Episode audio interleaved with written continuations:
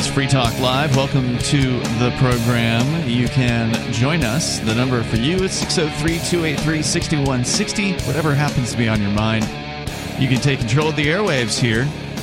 And in the studio tonight, you've got me, Ian. And Joa.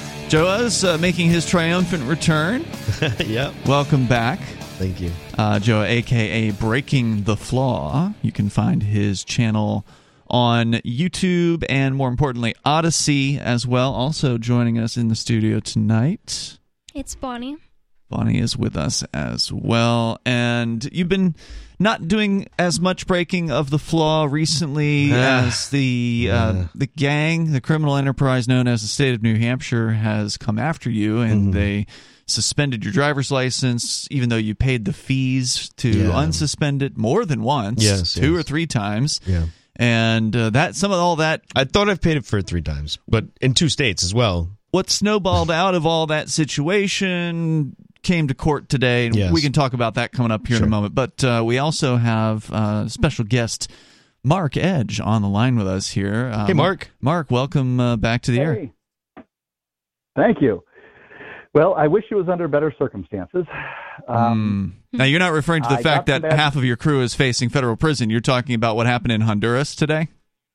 Right. Honestly, um, you know, I mean, one could choose to look at my life as a, uh big problem, but frankly, I'm not facing federal prison time. So, you know, it would be rather rude of me to suggest that things are going badly for me. Um, but uh, yes, uh, I have been long an advocate on the air for ZEDEs and, And what is a like in Honduras. What, what is a A ZA? ZEDE is a it's it's Spanish and it means um, economic and educational development zone. And basically, what they are is special autonomous zones. It's an upgrade from a special economic zone. It's like a special economic zone you can live in, where Hmm. they have their own civil law, their own cops, their own arbitration, and essentially, it is a call it a city state within a nation state. Like Well- Disney And, World. um, yeah. Oh, please don't compare it. yeah, No, it is actually I pretty know. comparable. there's something like that. That is not unfair. But I, I, do didn't appreciate think this. The smaller localized government. Is that what you're talking about, right? Like an autonomous zone is uh, mostly controlled by its own people, not by like a Well, I don't convoluted know if nation people, state. It's going to be probably more accurately. It's more like a resort you live at. Sure. Um, So, so you made an go to a interesting resort or a distinction here, Mark, because I did not know there was a difference between a ZA and a special economic zone. So what you pointed out was that the special economic zone is just a place for business, but a ZA people can actually live there. I, I did not realize there was that distinction. Well, um, that is largely a true distinction. Hmm. Um, there are special economic zones in the world that you can live in. It's just that there's really no particular meaning to the term. So, special economic zone just means that in some way it's different. So, Yeah. for instance, the opportunity zone over in East Keene, if I have the directions right, um, is uh, would be considered a special economic zone on certain maps okay. but it was only special if you buy a piece of property there. You can defer uh, capital gains with the money that you bought uh, bought in with. I mean, Hmm. really, it's not that not not terribly special. Whereas this a special autonomous zone is a term that we came up with at Free Private Cities, and it's intended to just sort of show it's super uh, special economic zone. However, what happened today, or what the news we got today, um, it happened yesterday. Uh, getting it translated from Spanish was a little difficult. Uh, it was a tweet that said celebrated um, the the now the the return of the sovereignty of the Honduran people, Mm. Oh, wow. as if any people anywhere have ever had sovereignty. But um, you know, n- nonetheless, uh, basically what they're saying is is that they had unanimously, 100% repealed the ZEDE law. 100% of the politicians. Wow. um, in there. 128, Now- I believe, of them was the, the number. yeah. And that is really stunning that you can get them all to agree on that. And I, there's some there's some silver lining to this cloud. But um, first off, the ZA law isn't undone until they do it again two years later.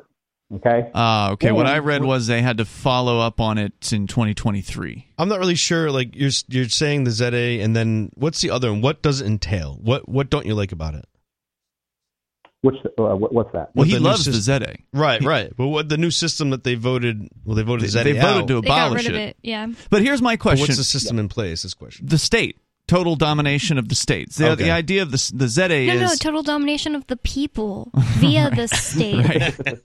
with representatives. Yeah, yeah. So, but this was my question: is there are a couple of these that I know of through you, Mark. You've been doing a ton of research. You've been doing a ton of traveling. Spending a lot of time down in that area.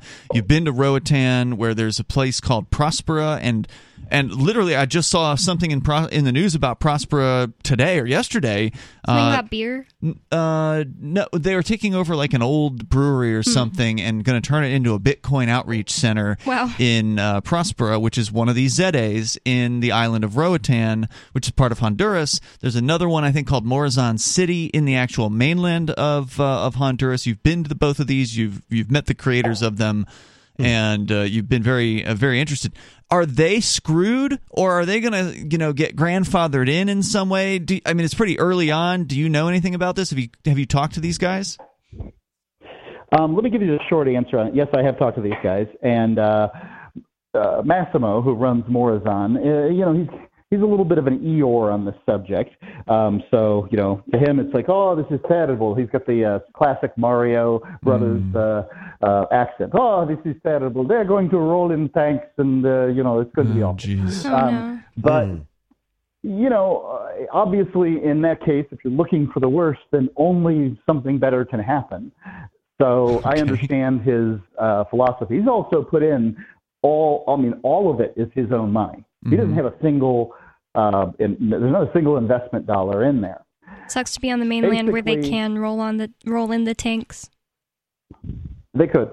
Yeah, and, and just for listeners that don't know, the, uh, the, the Morazan City is, if I recall correctly, actually partially built. There's actually um, home spaces for people to live. It is intended to be a workers' kind of area, very low cost uh, places for people to live and and work. Hundred Uh, twenty dollars a month.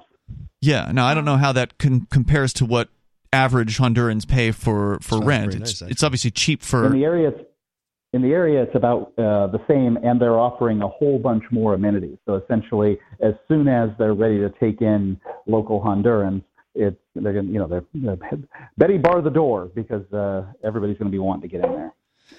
But um, I did stay there probably two weeks ago Mhm. in one of the units, and the uh, you know, I'll say the air conditioner and the shower worked fine. okay. Um, it's great.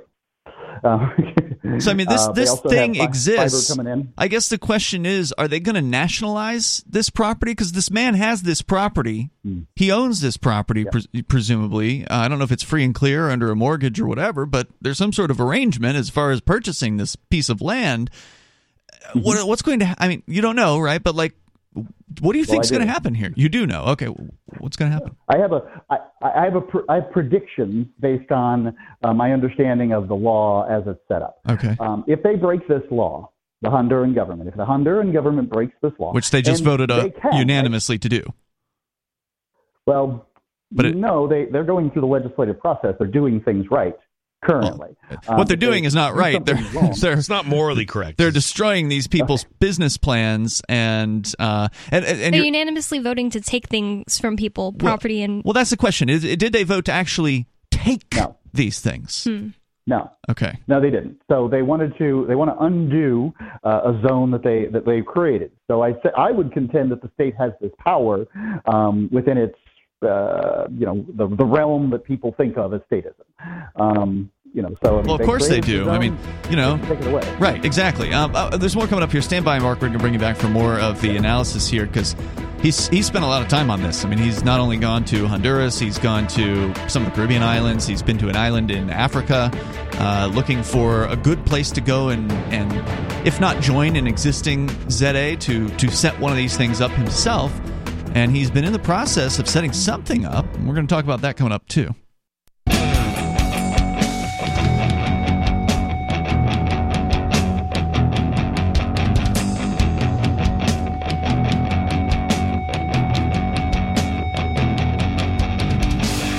It is Free Talk Live, and the phones are open for you if you want to join us here at 603 283 6160. We are looking at what has happened in Honduras, where apparently the entirety of their parliament or Congress or whatever they call it down there, 128 out of 128 members voted to abolish the ZA law.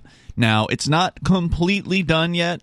They still have to like re-vote on it again next year or something. So it's a long process because you know that's bureaucracy for you. But I mean, with the unanimous vote, it seems pretty inevitable that this thing is going to uh, get undone. And so, our co host Mark Edge, he's been spending a lot of time down in Honduras, both on the mainland and on some of the islands like Roatan and Utila, where in Roatan they already have something called Prospera.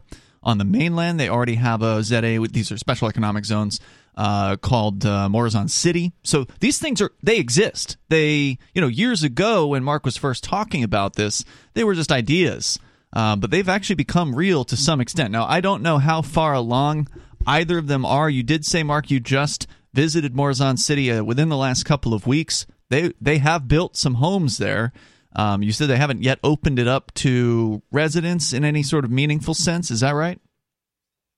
Uh, yeah, I mean, they're it's difficult to to know what to do right now. I mean, you know, they're in a um, you know a limbo. They yeah. they they're not sure what's going to happen, so they haven't opened up to the public they don't want to get families in there and then uproot kids to eight months later or something like that. So they Yeah. they just want to get some kind of firmness on what's going on. Sure, and it's not, um, you know, it's not impossible to believe that a Central American dictatorship or whatever is going to come in and nationalize uh, a business, right? I mean, it certainly happened in Venezuela. I'm sure there's other countries uh, where that's obviously South America, but you know, some some power sick freak uh, could very well decide that. Oh, we're going to take this for the good of the workers. Hey, Mark, I have a question. In Honduras, Yeah. do they have like two different parties that are in the whatever the legislative offices that voted for this, or is it is it different? Basically, yeah, basically there's two different parties. I mean, there's several different parties, but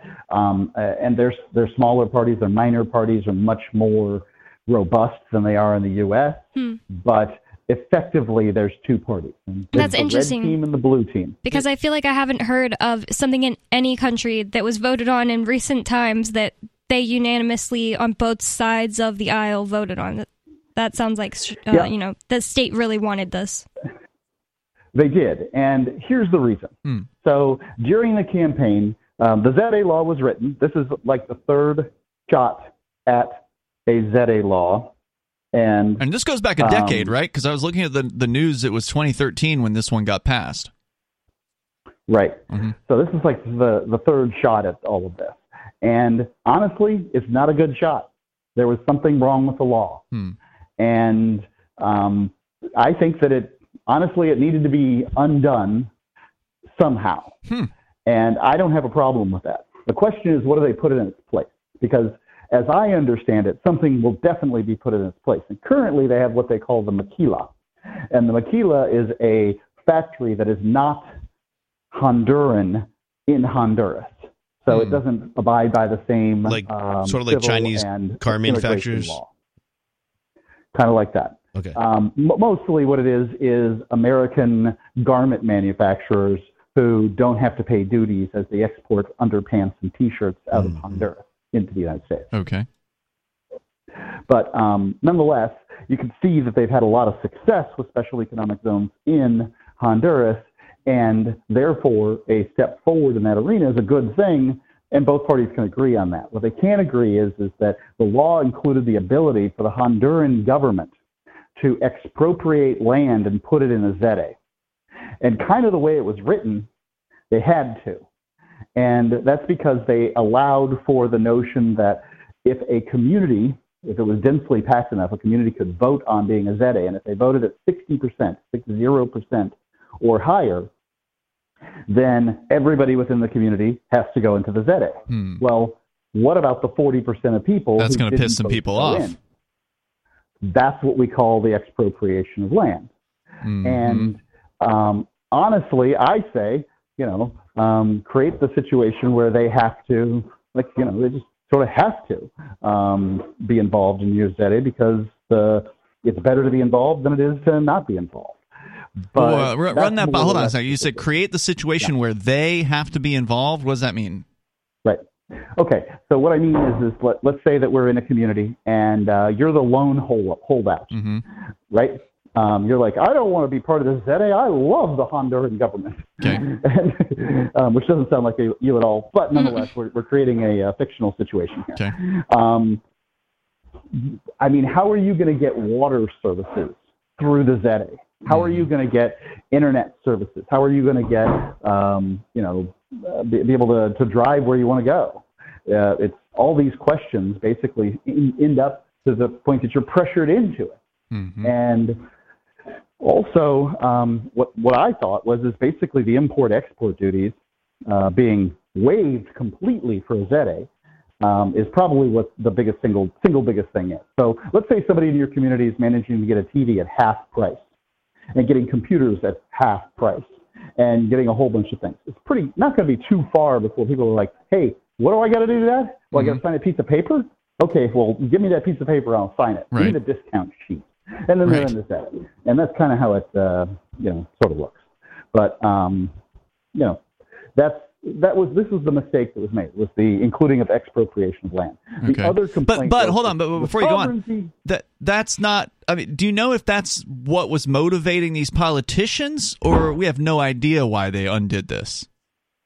Well, the politicians are motivated because this issue doesn't actually affect them and their pocketbooks largely, mm-hmm. and it's a great way to get voters on their side. Make it look like they're giving the people power back from these right. Do you think the Republicans outsiders. care about abortion?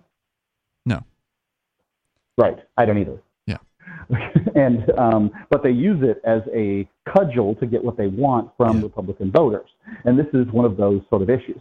And mm-hmm. mostly, um, you know, the what about the sovereignty of the Honduran people, which I think is a, the most laughable thing. It's as if American people have sovereignty, mm-hmm. and um, you know, if American people don't have sovereignty, then how the hell does anybody else have it? So both so politicians from both political sides in Honduras came together, voted unanimously to abolish the special economic zone, the ZEDE uh, bill. Right. And they're using it as a political, you know, benefit to say, "Oh, look at us, we care about the people," and they're right. somehow trying mm-hmm. to spin this as bad for the people when clearly this would be good for the people because it, the whole idea behind the ZEDE was it was going to bring jobs in uh, for the Honduran people, sure. right? You know, it's like a golden rule with economics or anything really. It's like if it if it isn't broken, why change it? Why fix it? Well, they think it is broken, and it hasn't produced um, like the average Honduran isn't exceeding much from this.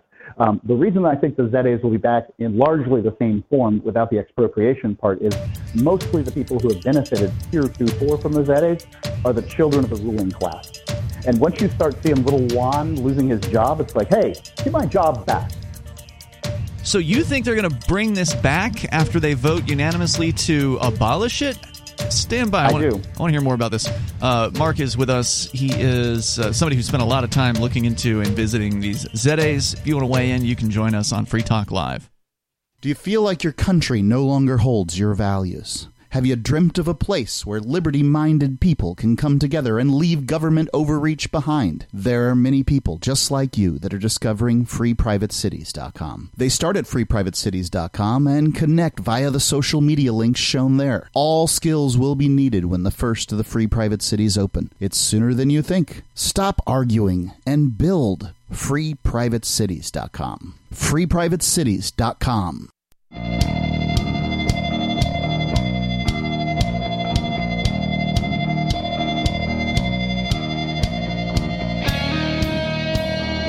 It is Free Talk Live. Phones are open here. You can join us at 603 283 6160. Although we are talking about the um, situation in Honduras where um, unanimous vote has been taken, I guess, within the last 24 to 48 hours by the uh, parliament there to completely abolish what they're called the ZEDEs, the special economic zones and uh, our co host Mark Edge has been spending a lot of time down there, putting a lot of effort into helping to create these things and promote them and and and possibly move to one of them. And he's back with us here. Uh, Ian Bonnie and Joa in the studio. By the way, Free Talk Live is brought to you by Bitcoin.com. So, if you're ready to start learning about cryptocurrency like uh, Bitcoin and Bitcoin Cash, and by the way, one of these ZAs has been making headlines in the cryptocurrency community. That's the uh, Prospera one.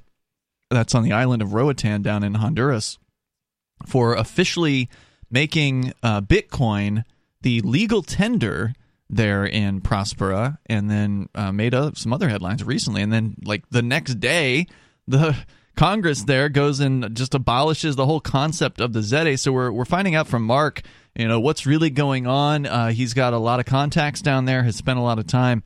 And Mark, you were just saying you believe that this thing is going to come back. So even though it's been voted on unanimously, uh, 128 of the members of Congress voted to kill the ZA laws that have been in place for roughly a decade. You're saying you're optimistic and that this is going to somehow get reformed? How's yes, that? I do. Um, yes, I am. So basically, the ZAs are really great legislation from, from almost every angle. Almost everybody can agree that, uh, well, at the very least, the people of Honduras largely can agree that the Honduran government is mostly corrupt and mostly inefficient. Mm. I don't know whether you can get most Americans to agree with that, but I'm certainly in the category that I would call it inefficient and corrupt. Sure, I think. Um, I mean, so, most libertarians understand all governments are corrupt. yeah, I, think, I, cringed when you said good legislation. But I think a lot of people definitely understand that Central American uh, places are likely more openly corrupt. Than, yeah, like uh, El Salvador seems than, horrible than a lot of places. But that was one of my always one of my objections when you would bring this up on the show about you know why people should move to one of these ZAs is you can't trust the government to honor its agreement. And and isn't this proof of that? They're reneging on a decade long experiment now at this point. Well, um, I would say that in fact what they're doing is uh, going back to the drawing board one more time. Now they've got all the politicians, many of which are reelected and voted on to put this in in the first place, to unanimously agree to get rid of it. Mm-hmm. Well, why? Do they all agree that it's bad for the same reason? Well, that's unlikely. Probably not. Yeah. I mean, can we get all 535 drunken sailors in Washington, D.C. to agree that something's bad for the same reason? We mm-hmm. can get them agree that it's bad, but we can't get them agree to agree that it's bad for the same reason. Okay. And I think that's what's going on here. This law included expropriation of land without consent. And that's pretty much everybody agrees it's bad. Hmm. If they can get rid of just that and keep everything else, I think that it's going to be it's uh, super great because okay. I mean, this is currently the freest place on the planet, bar none. Have any city, Prospera, the freest places on the planet. Have any politicians come out and said that they oppose this legislation because they want, you know, a better version of it? Um, well, they have they come up publicly that doesn't seem like a good idea right now. Hmm. Um, so I would say that probably the answer to that is no. Okay, but, but uh, so here again, why why not? Let me, let me, yeah, go ahead. So let me explain. Currently, the ZAs will go on for 50 years, five zero years, and there's nothing that um, that Honduras can do about. Wait, wait, wait! You're saying that they're not able they, to undo the existing ZA? You cut out for for a moment there. That's correct. Hmm. No, you said there's nothing Honduras can do about that, and then it cut out. Okay. You, you were calling it the right. ruling class, right? do about the existing led, uh, ZAs the, without putting themselves, you know, in jeopardy of right. being liable for huge, huge sanctions from The Hague, um, the International Court, and these sorts of things. So, so if the go ahead, the, there was you, you were saying that the they're you know feel overruled by the ruling class, which are people in the ZAs. But it's really the ruling class is what they're considering is really just those are being prosperous and you don't realize how to make it in this world and have a you know a free style of living, you know, like freedom and liberty style, and that they don't want people being prosperous overruling the country. Like, wouldn't it? Wouldn't they want to welcome that in open arms? I don't know. Maybe everyone in Honduras could be prosperous one day. Well, let's hope so. Who was the um, ruling class that, that you? The free market. You brought up a ruling class right before we ended last break. We didn't know who you were referring to: the ZA people or the government. There's nobody in the ZAs. There is no ruling class in the ZA. Okay. okay. Um, the ruling class is a bunch of parasites Okay. that are like normal people, except they don't have jobs that produce anything of value. And we call them politicians here, and we call them politicians there. Well, government is just a term. These are people, Yeah. but they're people that um, you know they they don't actually produce something of value. Now, I think that creation of laws does have some value, but um, you know they go way overboard. They're more like professional liars So at this point. class. What I the point I want to make before I uh, have to go here is is that in fact these this will come back because it's good legislation and it allows more human freedom and it will create more jobs. And basically it needed a little you know they had to take the eraser and they had to erase a part of it. And getting rid of part of it um, they might as well get rid of all of it. And here's why. Because the political party that put it in power is now out of power, put it in uh, play is now out of power, Mhm. and the other party's in. So they're going to put a new name on it. It's going to be like instead of Obamacare, it'll be Trump Care, and bring it back in basically the same form, and that I believe is what's going to happen. But you're way more optimistic than the guy at Morazan City who is in, you know, he's in the thick of it. He's he's invested, he's put in however many millions of dollars into this property. They're building it up, and you said that he was very concerned, very um, woe is me that this is all going to come down. They're going to roll in tanks, take over his thing. But yet you're saying you think this whole thing is going to get reset and restarted. And uh, what about the guy in Prospera? Have you talked to him? Uh, what is his perspective on this? Oh, everything's butterflies and uh, and and blue jays with that guy. Um, yeah, uh, Prospera. You know, I they've we got strap bombs to 'em. 150 million dollar. Yeah, they've got 150 million dollar offering out there, and they're raising money hand over fist. Uh, they've got the lawyers for this.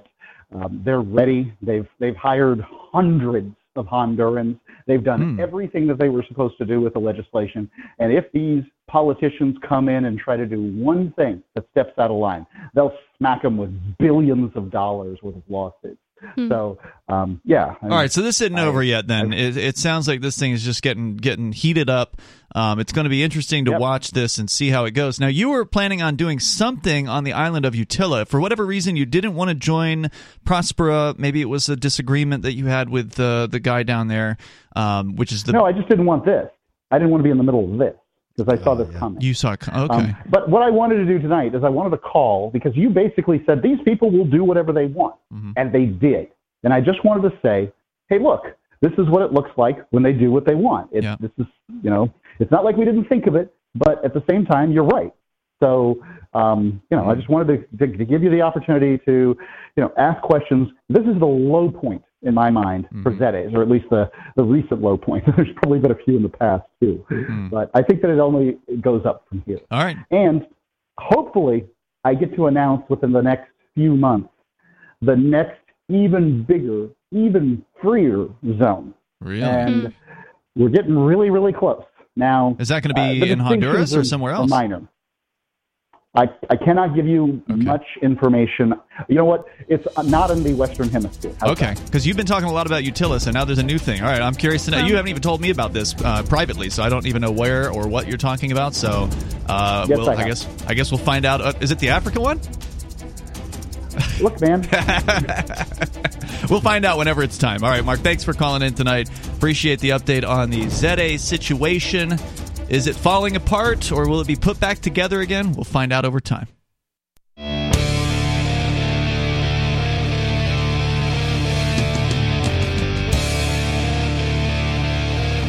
Free Talk Live. The phones are open here. You can join us. Number 603 283 6160. That's 603 283 6160. And here in the studio tonight, you've got Ian. And Bonnie. And Joa. Unfortunately, uh, we started the show out with some pretty bad news, and that's about the uh, Honduran ZEDE, the special economic zone laws that were just voted unanimously to be abolished.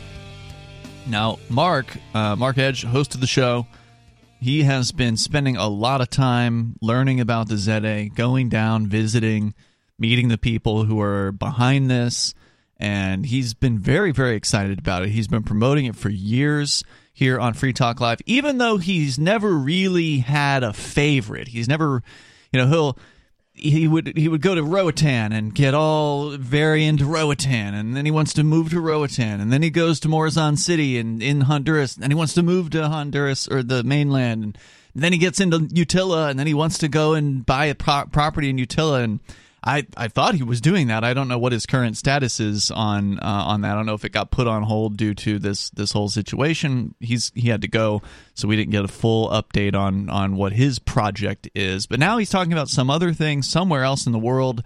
Uh, so it doesn't. I'm still not really sure if Mark is sure where the best place to go is, and I'm sure there are a lot of different options out there. But it does. It just doesn't seem to me uh, that 128 members of Congress in Honduras voting to abolish a thing is an indicator that the thing is going to come back. And and that's what he was saying on the air just a few to moments me, ago. it sounds like the deep state of Honduras has been like absolutely no one can vote yes on this. Hmm. Like this is something we are deciding. It's uh, I mean, I've never seen something get a, a unanimous thing in like a federal part of any country. Pretty rare, unless it's like voting to go to war or something Uh, like that.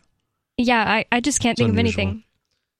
Seems like the deep state of the government was like, we own all of you, and if any of you vote for these zona economica, hmm I'm curious to how much like the politicians there get paid versus like say United States. The United States gets paid like ridiculous amounts of money.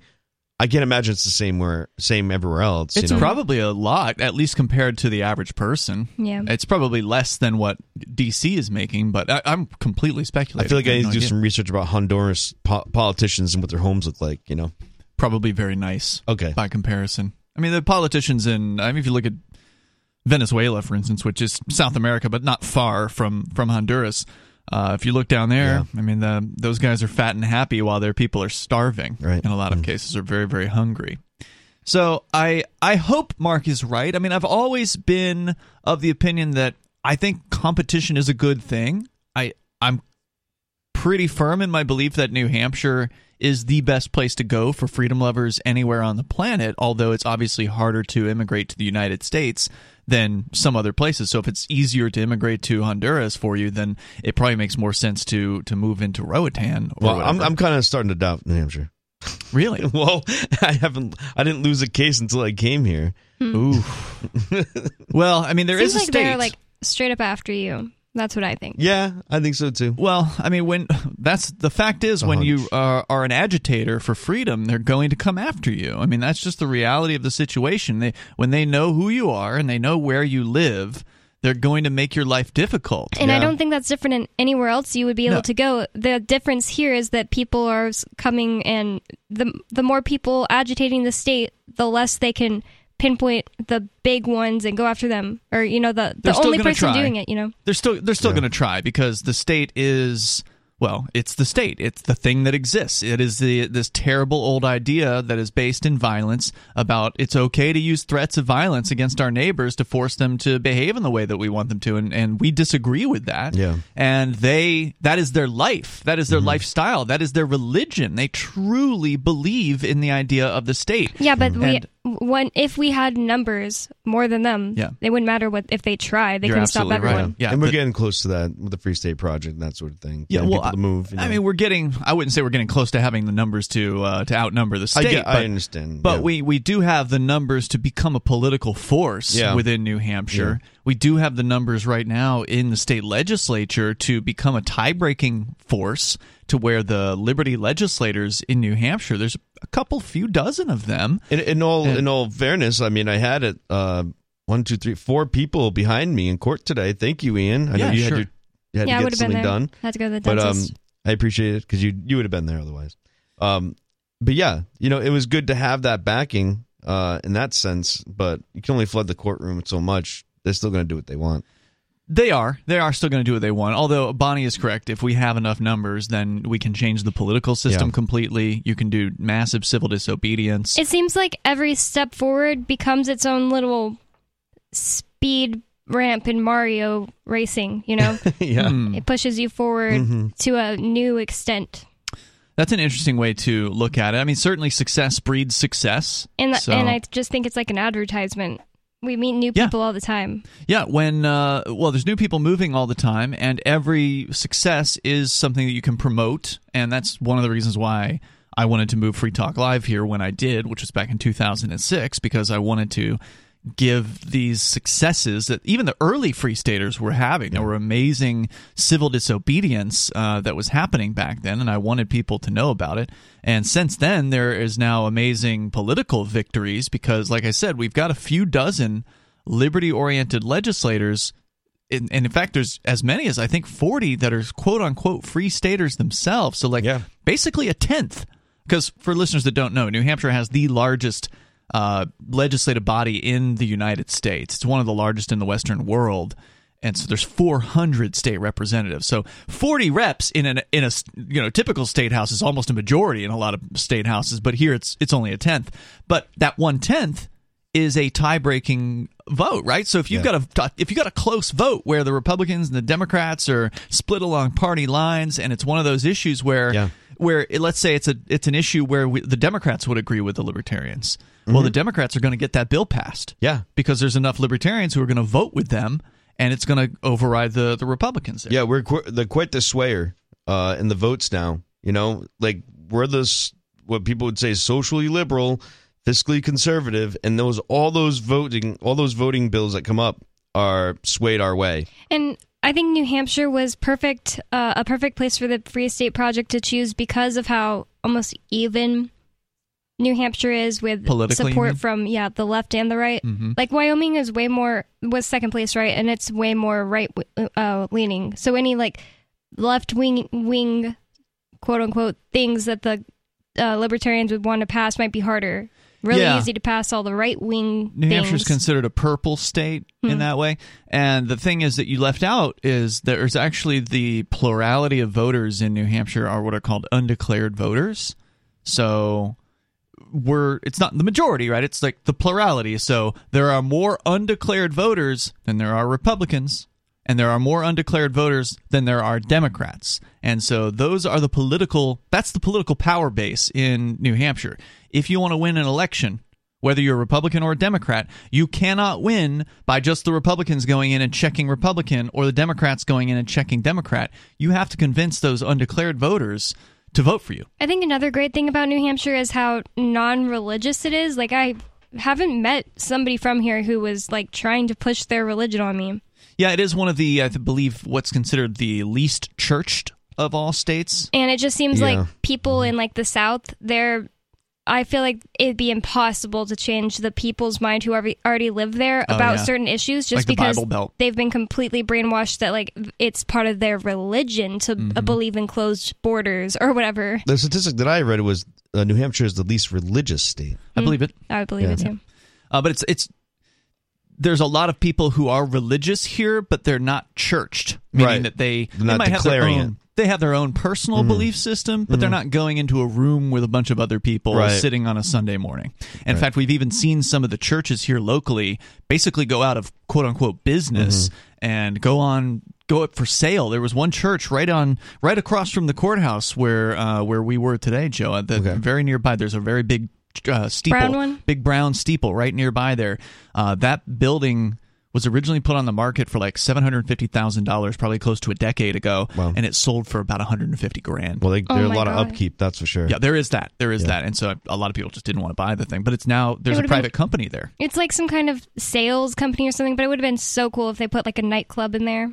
Uh, there was some Club talk Hell. about that. Yeah. so That's what it looks like. the number, if you want to join us, it's 603-283-6160. I I hope that the ZA thing works out. I mean, I, I don't think it's a bad idea. I, it would be nice to see a government actually honor its agreement and allow these people to have more freedom to do business and to live and, and to make a different life for themselves. But it just doesn't look very good right now. Well, with them, government hates competition, right? yeah, with them voting to abolish it unanimously in Honduras. But Mark says he's optimistic. Maybe he's just being willfully blind. I guess time will tell. And in related news, looks like the state of Florida, the House of Representatives, has now voted to withdraw the special economic zone from Walt Disney World. And we'll tell you what's going on with that on the way. It's Free Talk Live. Free Talk Live's video archives have been on LBRY for years. LBRY is an uncensorable, decentralized, blockchain based media sharing protocol, and we're big fans of it here on Free Talk Live. In 2020, LBRY launched Odysee, a video sharing website to compete with YouTube, and it's really taking off. Now, with over 1 million channels, many of whom are disaffected YouTube creators. During YouTube's crackdown for not towing the government line on COVID, the Free Talk Live YouTube channel started receiving strikes and could be completely taken down at any moment. Thankfully, Odysee started offering live streaming, so we're now streaming live every night and posting our video archives permanently to Odysee. You can watch live or anytime on our Odysee channel by visiting video.freetalklive.com. If you want to go all in, download the desktop app at lbry.com, and then every video archive you watch, you'll help seed and keep it online forever. At minimum, we ask you visit video.freetalklive.com and follow us on Odysee today. video.freetalklive.com.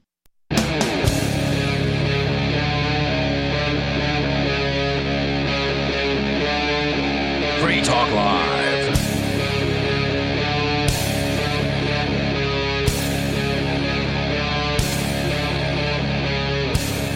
It is Free Talk Live. We are kicking off the second hour of the program here. You can join us, bring up whatever is on your mind. Our number is 603 283 6160. We started out talking about what looks like pretty bad news for the Honduran ZEDE experiment. It has been abolished. Unanimous vote of the Honduran Congress to eliminate the ZEDE laws.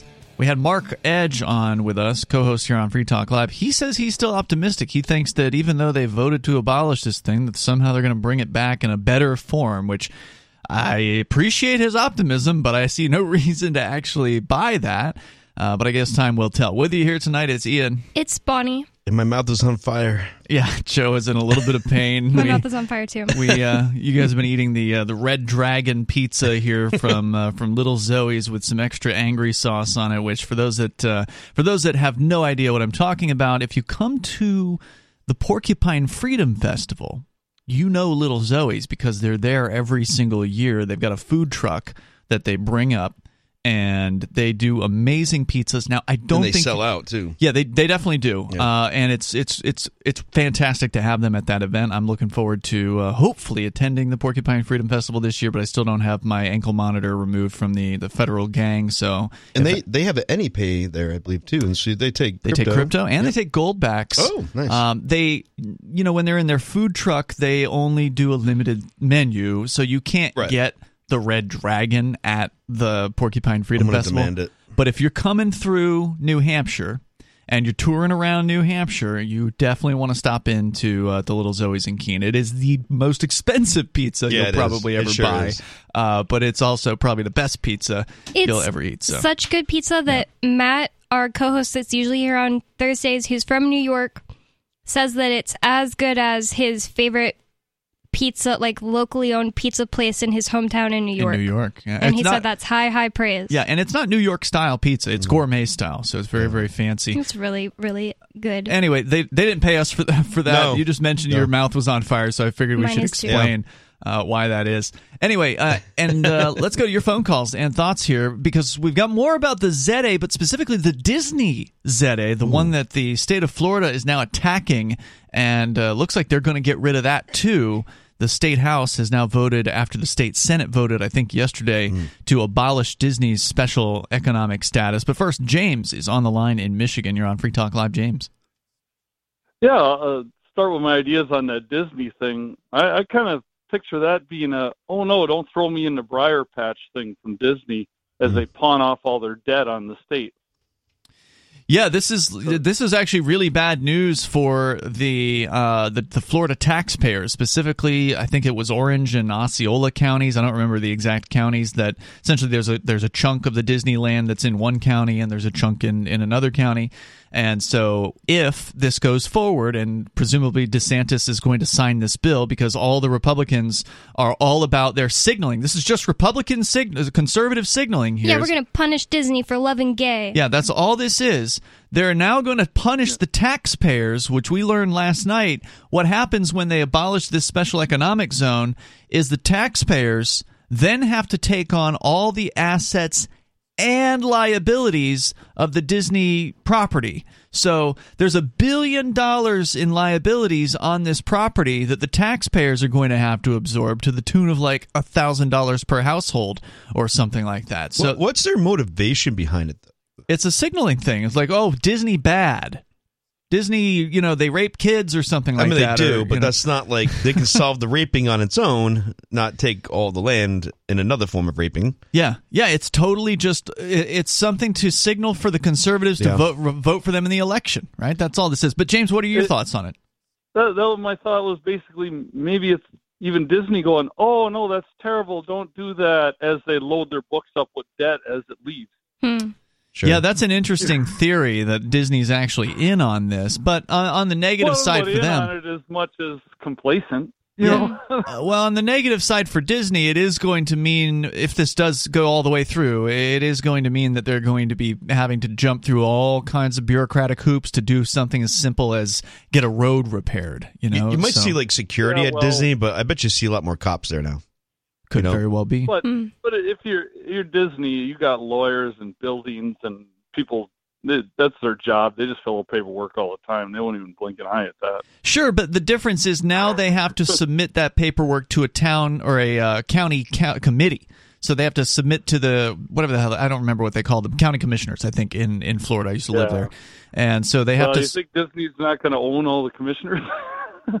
well, they will do their best to do that. There's there's no doubt about that. But they're starting from zero. You know, if this if this moves forward, they've they've had their own, uh, basically their own government. Disney has had that since the late 1960s, and now the state of Florida, in the uh, the form of the state senate and the state house, has now voted to strip Disney's self-governing status, tax privilege uh, situation. So Disney will now have to start paying property taxes, uh, and Disney will now have to start begging for improvements and begging for road repairs, just like the rest This essentially of just uh, people. this is just raising the prices on people is what it's going to do. Yeah. If you want to go to Disney World, you're going to have to pay a little bit more. and you're already paying a lot because they implement all these crazy Orwellian Sure. procedures walking in, like Oh, yeah. fingerprints and I, uh, there's no good guy in this situation, Right, right? Like right. Disney's not good.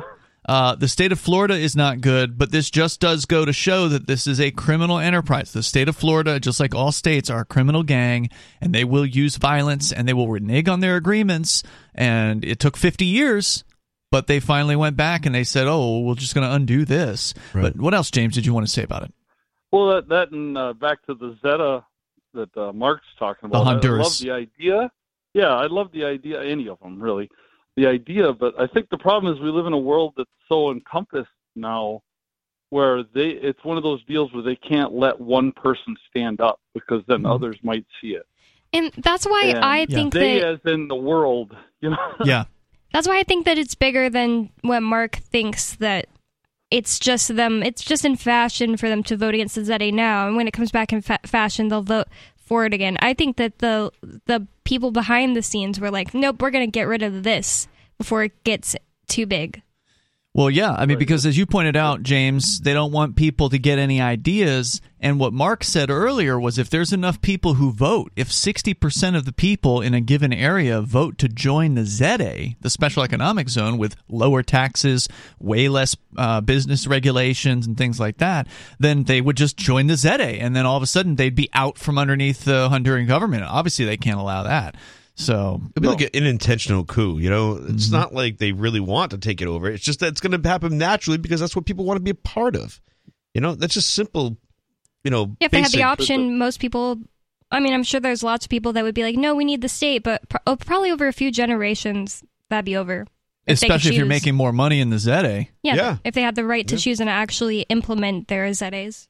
Uh, James, any uh, any interesting things going on up there in Michigan? Well, still getting snow. Wow, that's it's not amazing. it's not sticking, but it's still coming. It's been a miserable spring. I'm sure you guys get it too. We're pretty much the same parallel here. We actually have not really gotten much snow this uh, this spring. I think there was a light dusting yeah, it last was this week. weird stuff that looked like Dippin' Dots, Yeah, like like- little tiny light pieces of hail. Yeah. But when it came down, it was it just melted. It was weird. James, thanks for the call tonight, man. I, I do appreciate hearing from you, and thanks for the uh, the support. He's one of our uh, supporters over in the AMPS program. You can join as uh, as he has done, and as uh, Jonathan, who is a uh, Free Talk Live Silver Amp over at amps.freetalklive.com.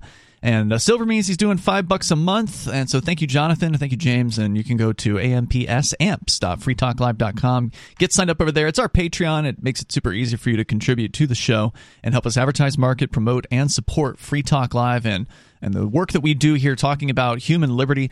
I want to see the ZAs succeed. Uh, I want to see them be a place for freer freer people to move to, whether they live in Honduras or, or halfway across the world. I just it's hard to be optimistic that a government is going to honor their agreement. When that when a government sees money moving around, they get crazy. They can't just let people pass money around and you know buy and sell things without taking a cut. Government hates competition. Yeah, and know? they, they would not be able to handle just sitting there, and I mean they would be kicking themselves. Like, Or it's like they're just looking at this money flow and be like, if I just stick my hand out a little bit. yeah. yeah. Yeah, that's about as much work as they want to do to Yeah. you know to make any money is just you know put their hand out and then put a gun at gun in their other hand to force you to put money into their hands. There's more coming up here. This is Free Talk Live.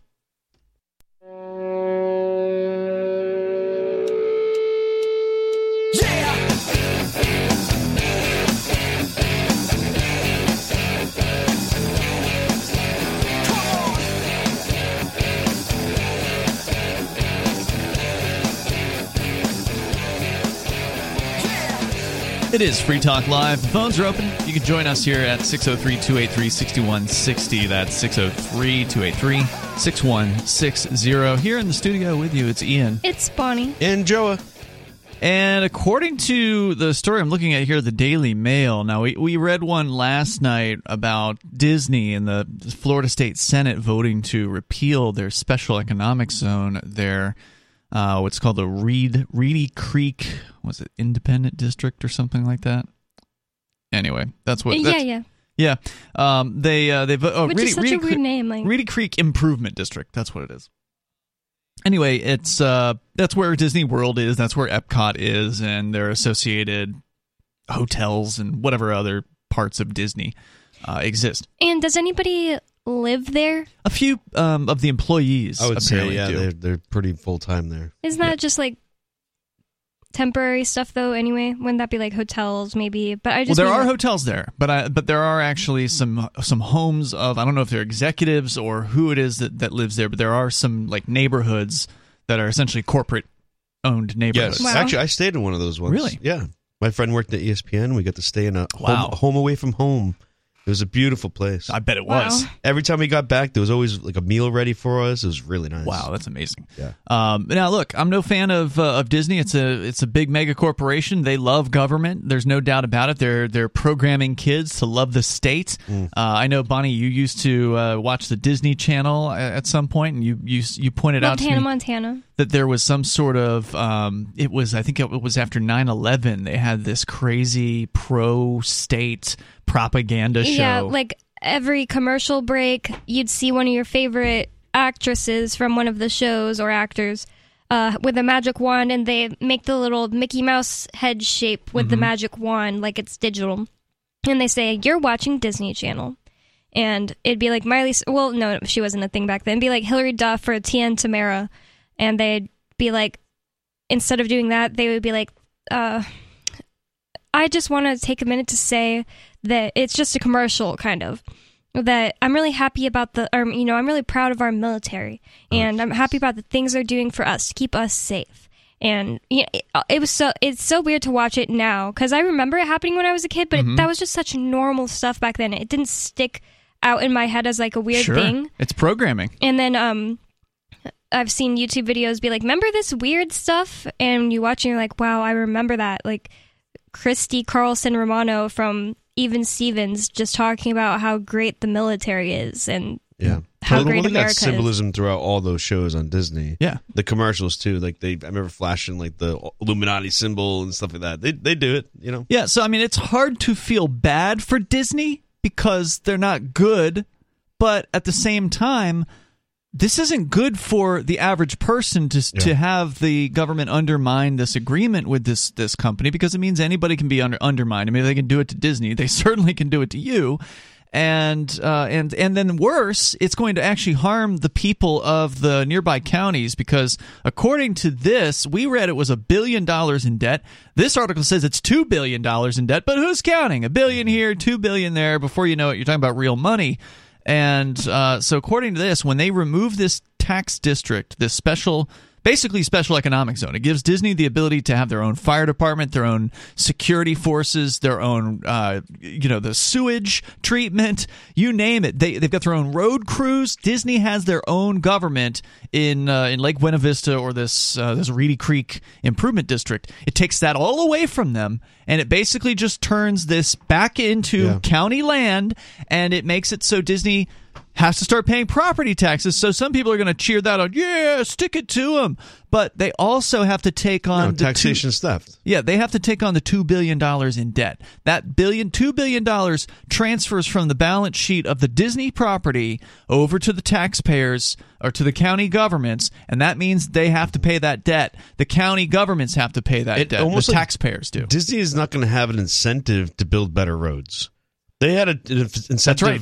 To build better roads because they don't want their you know guests to get hurt or Yep. th- that sort of thing. But when the government does it, geez, look at the bureaucracy you have to do go through to get you know a tire fixed when you run over a pothole. Well- That's what we were saying yesterday. We are saying, I bet this is going to create uh, problems for Disney, and it's not going to be as spotless anymore. You're going to start seeing potholes at Disneyland. They're still going to want the better roads because they still want their customers to have a good experience. They Right. just won't be able to, at the drop of a hat, send a road crew out and Right. fix something. Now Right. they're going to have to go to the county commission and they're going to have to beg. Now, you pointed out earlier, Joa, that they're going to try to get these guys in their pockets, obviously. Yeah, yeah. That's the most easy way forward for them, but it's still going to be more of a fight. It's still going to be more difficult because then people are going to be able to come out and complain. Yeah. Uh, in fact, there was an there was an example about this in the article from I don't know if it was WFTW, but one of the TV stations there in in uh, the, the the that area. They pointed out that Universal, which does not have this deal, that's another theme park in the area.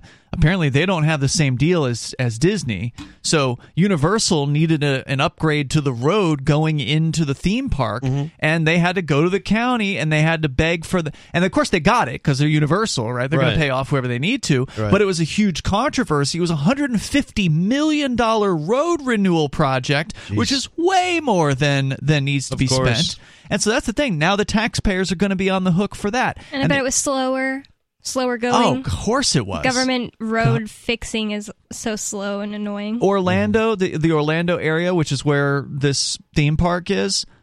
There's a road that went to Orlando. It's called I four, if I recall correctly, in Florida. So it's a west east Okay. interstate.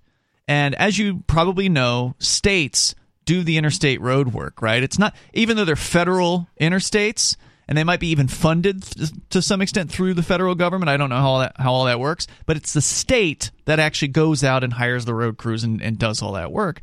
Well, the state of Florida or city of whoever the hell it is that was doing this road road work on I four, it literally lasted for decades. Jeez.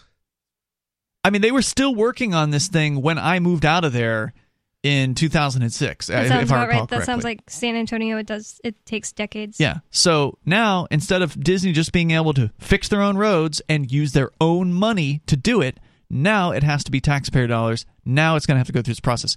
The only hope for Disney, I think, at this point is is to appeal this and to sue, mm-hmm. because according to the story, and I didn't read this part of it last night, but according to the story we pulled up from the local TV station, this uh, deal that they got from the state of Florida was done during the normal legislative session. And I guess they're in a special session right now. So normally the legislature isn't in session at this time. So they called a special session just to deal with this or something. So Yeah. there's apparently a prohibition in the law that says if a, if a law is put in in a normal session, it has to be removed in a normal session. And so they're going around that. So the argument is the state of Florida is not even following its own laws to abolish this. Well, I support Disney secession. Yeah, I mean Disney should be able to uh, to secede. That would be fantastic. But this is yet another another story proving you cannot trust the state. That even a 50 year old agreement, 50 more than 50 years old uh, agreement that Disney had in place, can be just undone in literally 48 hours. Uh, all they're waiting for now is DeSantis' signature, and this thing is a done a done deal. So. Years of trust, years of agreement, years of hey, you get to run this yourself. Nope, rug pull right out from underneath you. Uh, the number 603 283 6160. And look, if you don't like Disney, you don't have to buy their stuff. Right. Just stop going to their movies. I, I think they're hor- horrendous. More please, coming up. Please don't. Join liberty minded voluntarists, anarchists, and libertarians from June 27th through July 3rd for the sixth annual Fork Fest at Rogers Campground in the beautiful White Mountains of New Hampshire. Fork Fest is a fork of the Porcupine Freedom Festival, which sold out for the first time in 2021. Fork Fest takes place the week after Porkfest, but Forkfest is decentralized, which means that there's no ticket cost and no one is in charge. All you have to do to join the fun is reserve your camping site, RV site, or motel room with Rogers Campground for June 27th through July 3rd. There's no better place to celebrate Independence Day than around other freedom loving activists in the Shire. You can find out more at the unofficial website forkfest.party. You can also connect with other attendees on the Forkfest Telegram and Matrix chat rooms, as well as the Forkfest forum. You can find links to those at forkfest.party. We hope to see you there. Forkfest.party.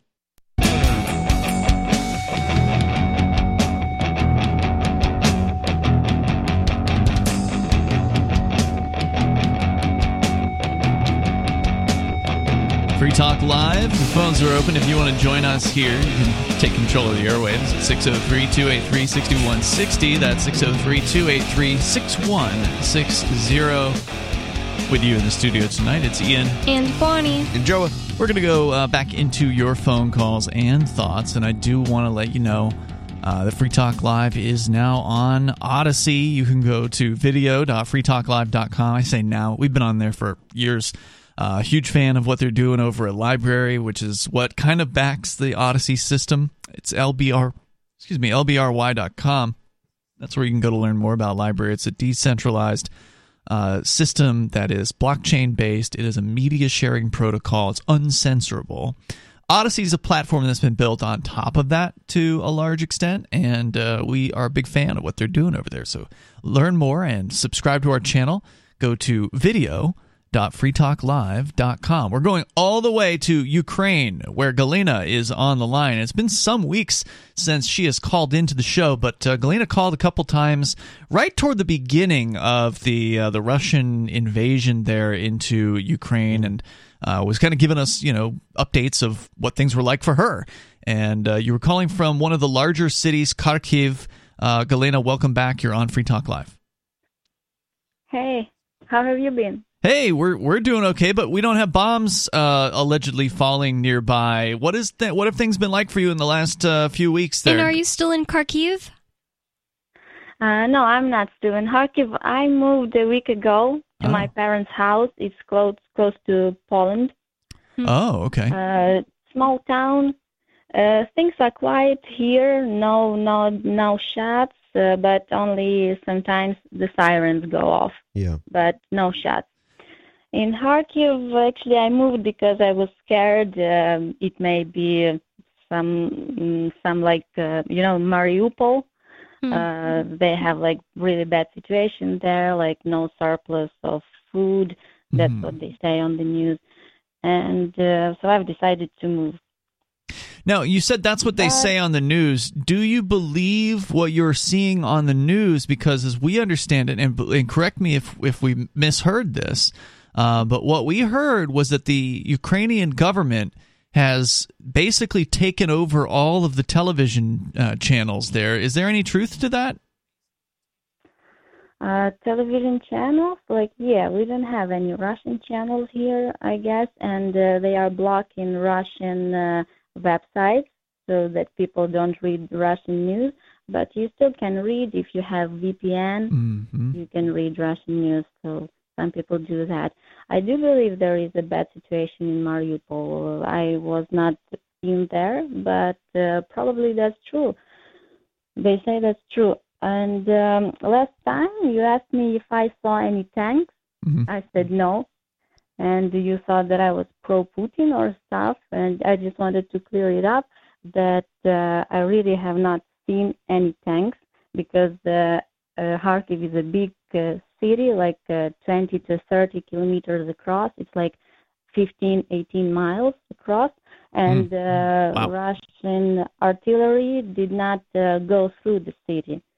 Okay. Uh, you know, And I don't think you said army she- fight- She was pro Putin, right? No, I, I, I just what I I think what I said at the time it has been several weeks since since Uh-huh. we've heard from Galena was that she didn't seem to. Um, I, I didn't know what her political viewpoint was, but she didn't seem to be pimping one side or the other real hard, Picking or you know, a side, picking a side. Yeah, um, one side or the other. Because I would have figured if she was uh, pro Ukraine, that her message would have been more, you know, I guess harsh against uh, the Russians.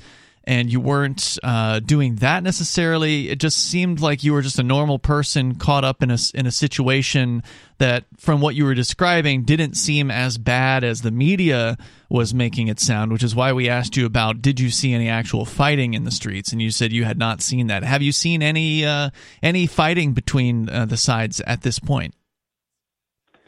No, I have not seen any. That's true. I have not seen any, but I've heard uh, some, and I'm not saying there is uh, no war going on. It is definitely going on, and Mhm. some areas of Kharkiv really are damaged. Mm. Actually, uh, my boyfriend stayed in Kharkiv, and uh, soon, like a couple of days ago, there was uh, like I don't know some artillery shell maybe fell or maybe some mine exploded close to my building where I lived, like 10 minutes uh, away. So you got kind of rocked. You, you could feel like the Yes. vibration and that sort Her of thing. boyfriend She was got in. out in time. She was Oh, okay. right.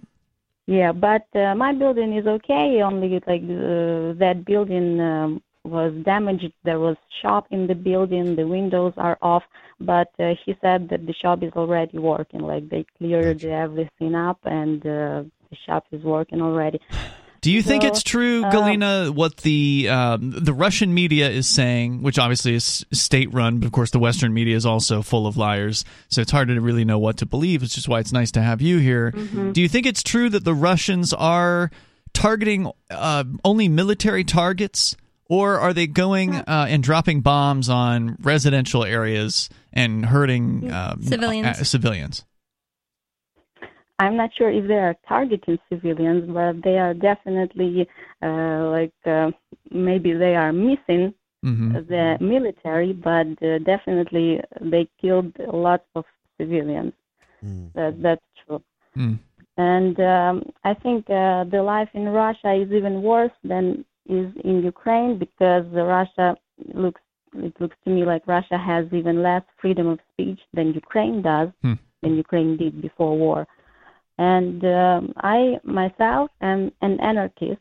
So what it looks uh, to me now, it looks like uh, one criminal gang wants to take over another criminal gang. Sure. Sure. You know, like That's exactly it. I, I I'm not uh, saying Ukraine is the best country to live in, and uh, I'm not saying any country is the best country to live in. Right. Because what I want, I want have to have no countries at all, no borders at all, no politics, no government, like um, no wars. That's what we like, and and you're absolutely right. These are two criminal enterprises that are fighting over territory, and obviously, uh, Yeah, you know, I- average people are going to Mhm. get crushed in uh, Yeah. in in the in the fracas. I say no ruling classes. You know, it doesn't matter which direction it's coming from, either government or corporations. I just don't want other people to rule over others. hmm Well, we're glad to hear that you're doing okay, Galena. And is there anything else you wanted to share tonight? Yeah, I just wanted to share another fact with you I've Sure. learned recently. Did you know that uh, in the wild there is no animal that would fight to death? Like they would rather retreat, they would flee than fight to death. Like for example, if uh, a group of wolves attacks another group of wolves, uh, the weaker group uh, uh, is gonna fight for a little while. Mhm. But uh, when they realize they are weaker, they are gonna back off. They are gonna go away. Of course. Maybe they're gonna find another place to live, or maybe they're gonna like heal their wounds and then attack attack that group again, like the the one that attacked them. But they would not uh, go and die for for the idea like people do right now. Great point, Galena. Thank you for the call tonight. By the way, what time is it there where you're calling from in uh, in Ukraine? Uh, let, let me check. Let me check. Uh, it's uh, Probably like three. three forty-one. Yeah. It's Wow. actually very difficult for me to call you because uh, the show comes on Yeah. from two to five a.m. Wow. And it's the time where you would be sleeping, and sometimes I just uh, really think, all right, just Well, thank you, Galena, for staying up yeah, late. thanks for calling us. I, I was wondering if you were okay. Yeah, it's good to hear from you, and uh, feel free to keep in touch in the future with uh, with more. I'm glad to hear that she hasn't actually had to encounter any That's good. Yeah. explosions or uh, fighting going on around her. And uh, again, thank you for the call, Kalina, calling all the way from. I recognize the area code when uh, or the country code when when she called in. Like, oh, yeah. it's somebody from Ukraine on the line. The number here is 603-283-6160. And it's cool that she's an anarchist as well, right? So Yeah. coming from that perspective, it's got to be frustrating to, you know, watch the state at its worst, Destroying your country. destroying your friends' homes. yeah, your, and, your friend's house. and when a bomb drops, you really don't know whether it was the people from Russia or the people from Ukraine because they both point fingers at each other. They say, oh, well, he did it, you know? Uh, the number 603 283 6160. You can join us here. It's Free Talk Live.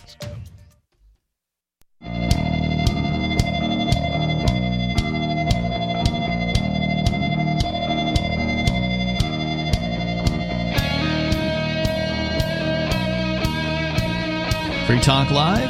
You can join us. Bring up whatever you want. The number is 603 283 6160. That's 603 283 6160.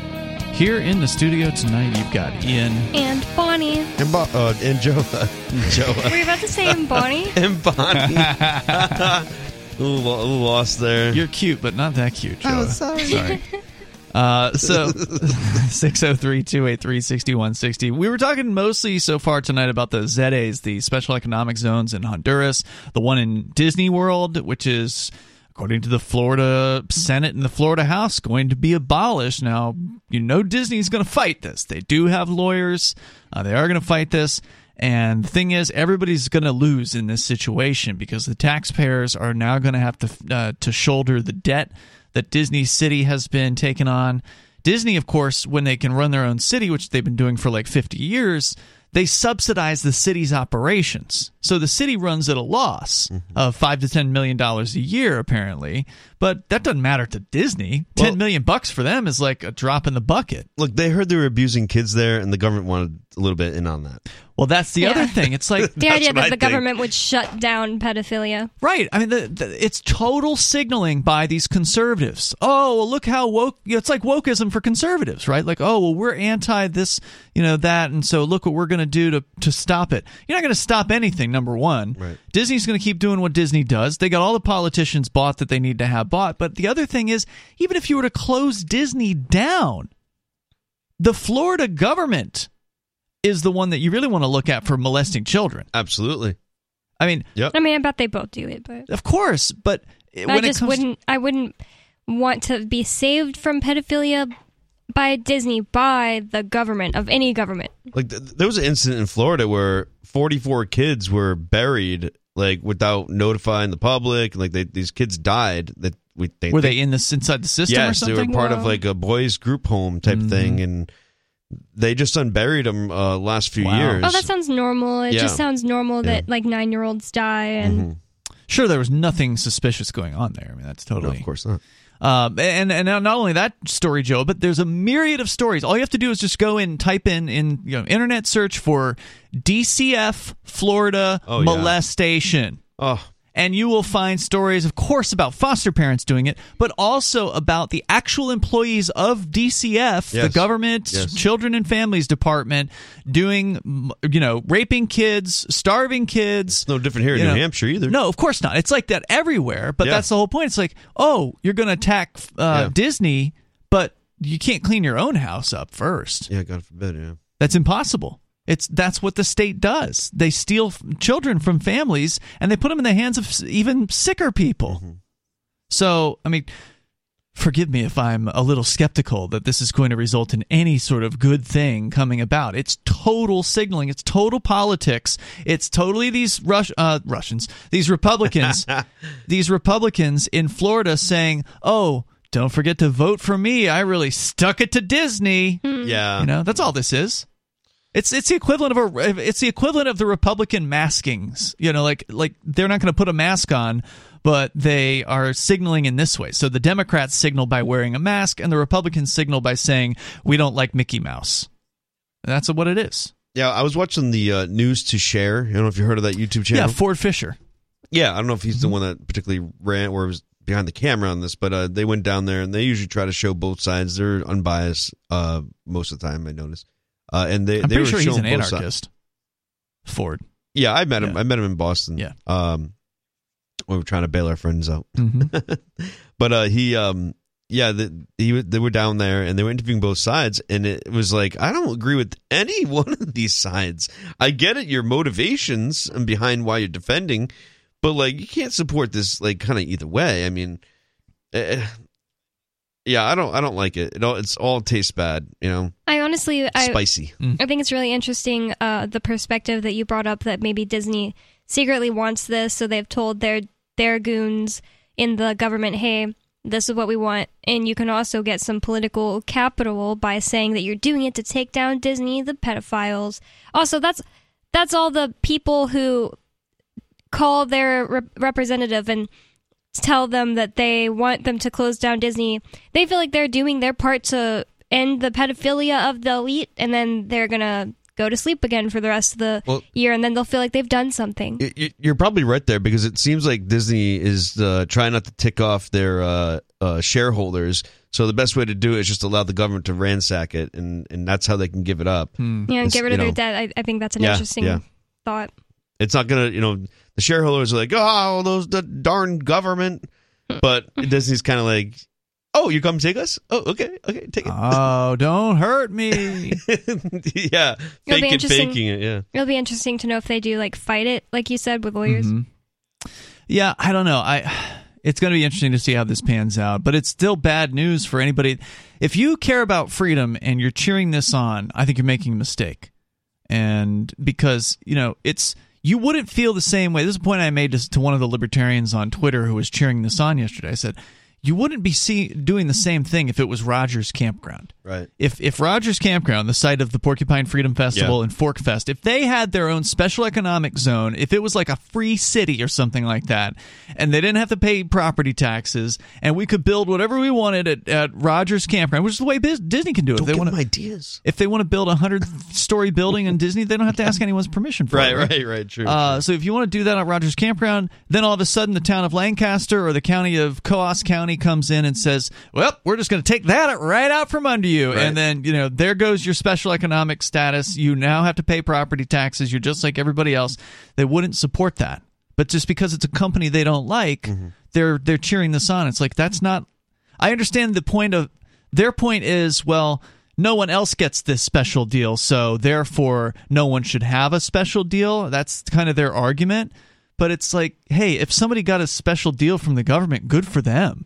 Mm-hmm. You know, Yeah, Even- so many people. Me and Lee were talking about this on a show a couple weeks ago. So many people think that the way to make the world better is to make us all equally worse off, Poor. instead of, Yeah. or in whatever manner it is, equally less privileged. Instead of, how about why can't everyone just be, you know, privileged with the rights that they were granted by being human? But nope.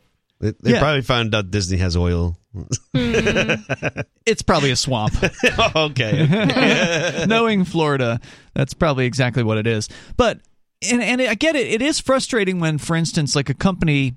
Remember when Amazon was going around trying to find a spot for their new facility, and the the state governments were competing. yeah. to say, "Oh, we'll come here. We'll give you this special dispensation. We'll give you, uh, we'll waive your taxes for X amount of years." And and there's no doubt that that is not fair, and that big corporations obviously have the clout to, you know, wi- you know, whip that around and get special deals from from governments. But ultimately, as unfair as that is to everyone, because Right. everybody shouldn't pay taxes, Right, right. no one should have to pay property taxes the fact is it still benefits people to have that happen right, Right. so wherever Yes. it is disney if disney hadn't built in florida they would have built somewhere and that somewhere would have then gotten all the jobs and gotten all that economic activity just think about how many people go to that area mm-hmm. because of disney world right so like there's a tremendous amount of tourism that comes to Orlando.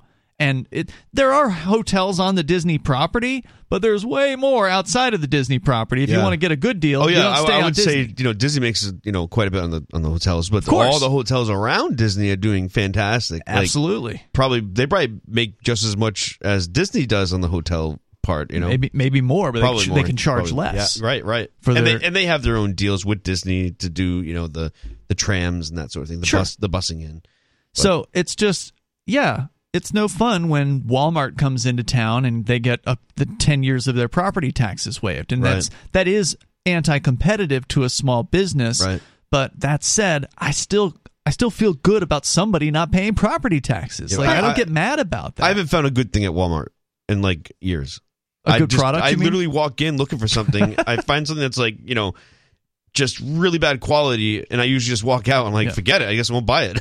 Like, The Walmarts up here are weird. It's like there's really like not a lot of options. Like well, if it's you not go super into the- I feel like every Walmart I've been in in New Hampshire has been so low stock.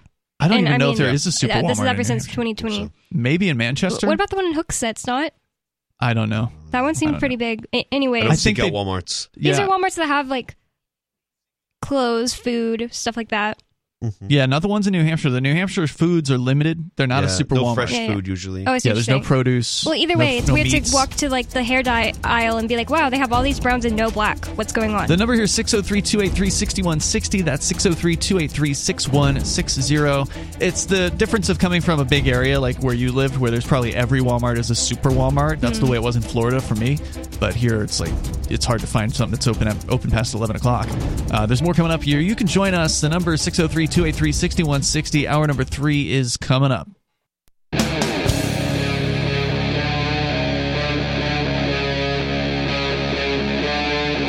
Free Talk Live.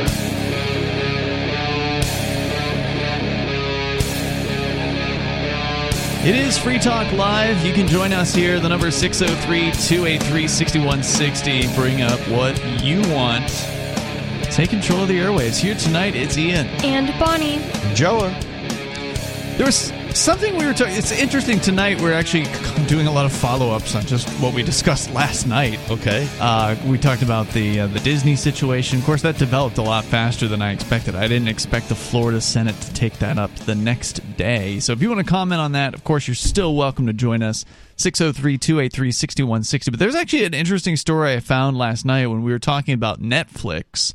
Uh, and how they have had this tremendous drop in their stock price. I think it's been like as much as 60 or 70% in just the last year or something like that. Well, their So- shows have gotten really junky. I mean, that's what people say. yeah. Are you a follower of any I of their programming? I, I I know of a lot of shows going on, and it doesn't seem like they have anything of really big interest. But have you watched them?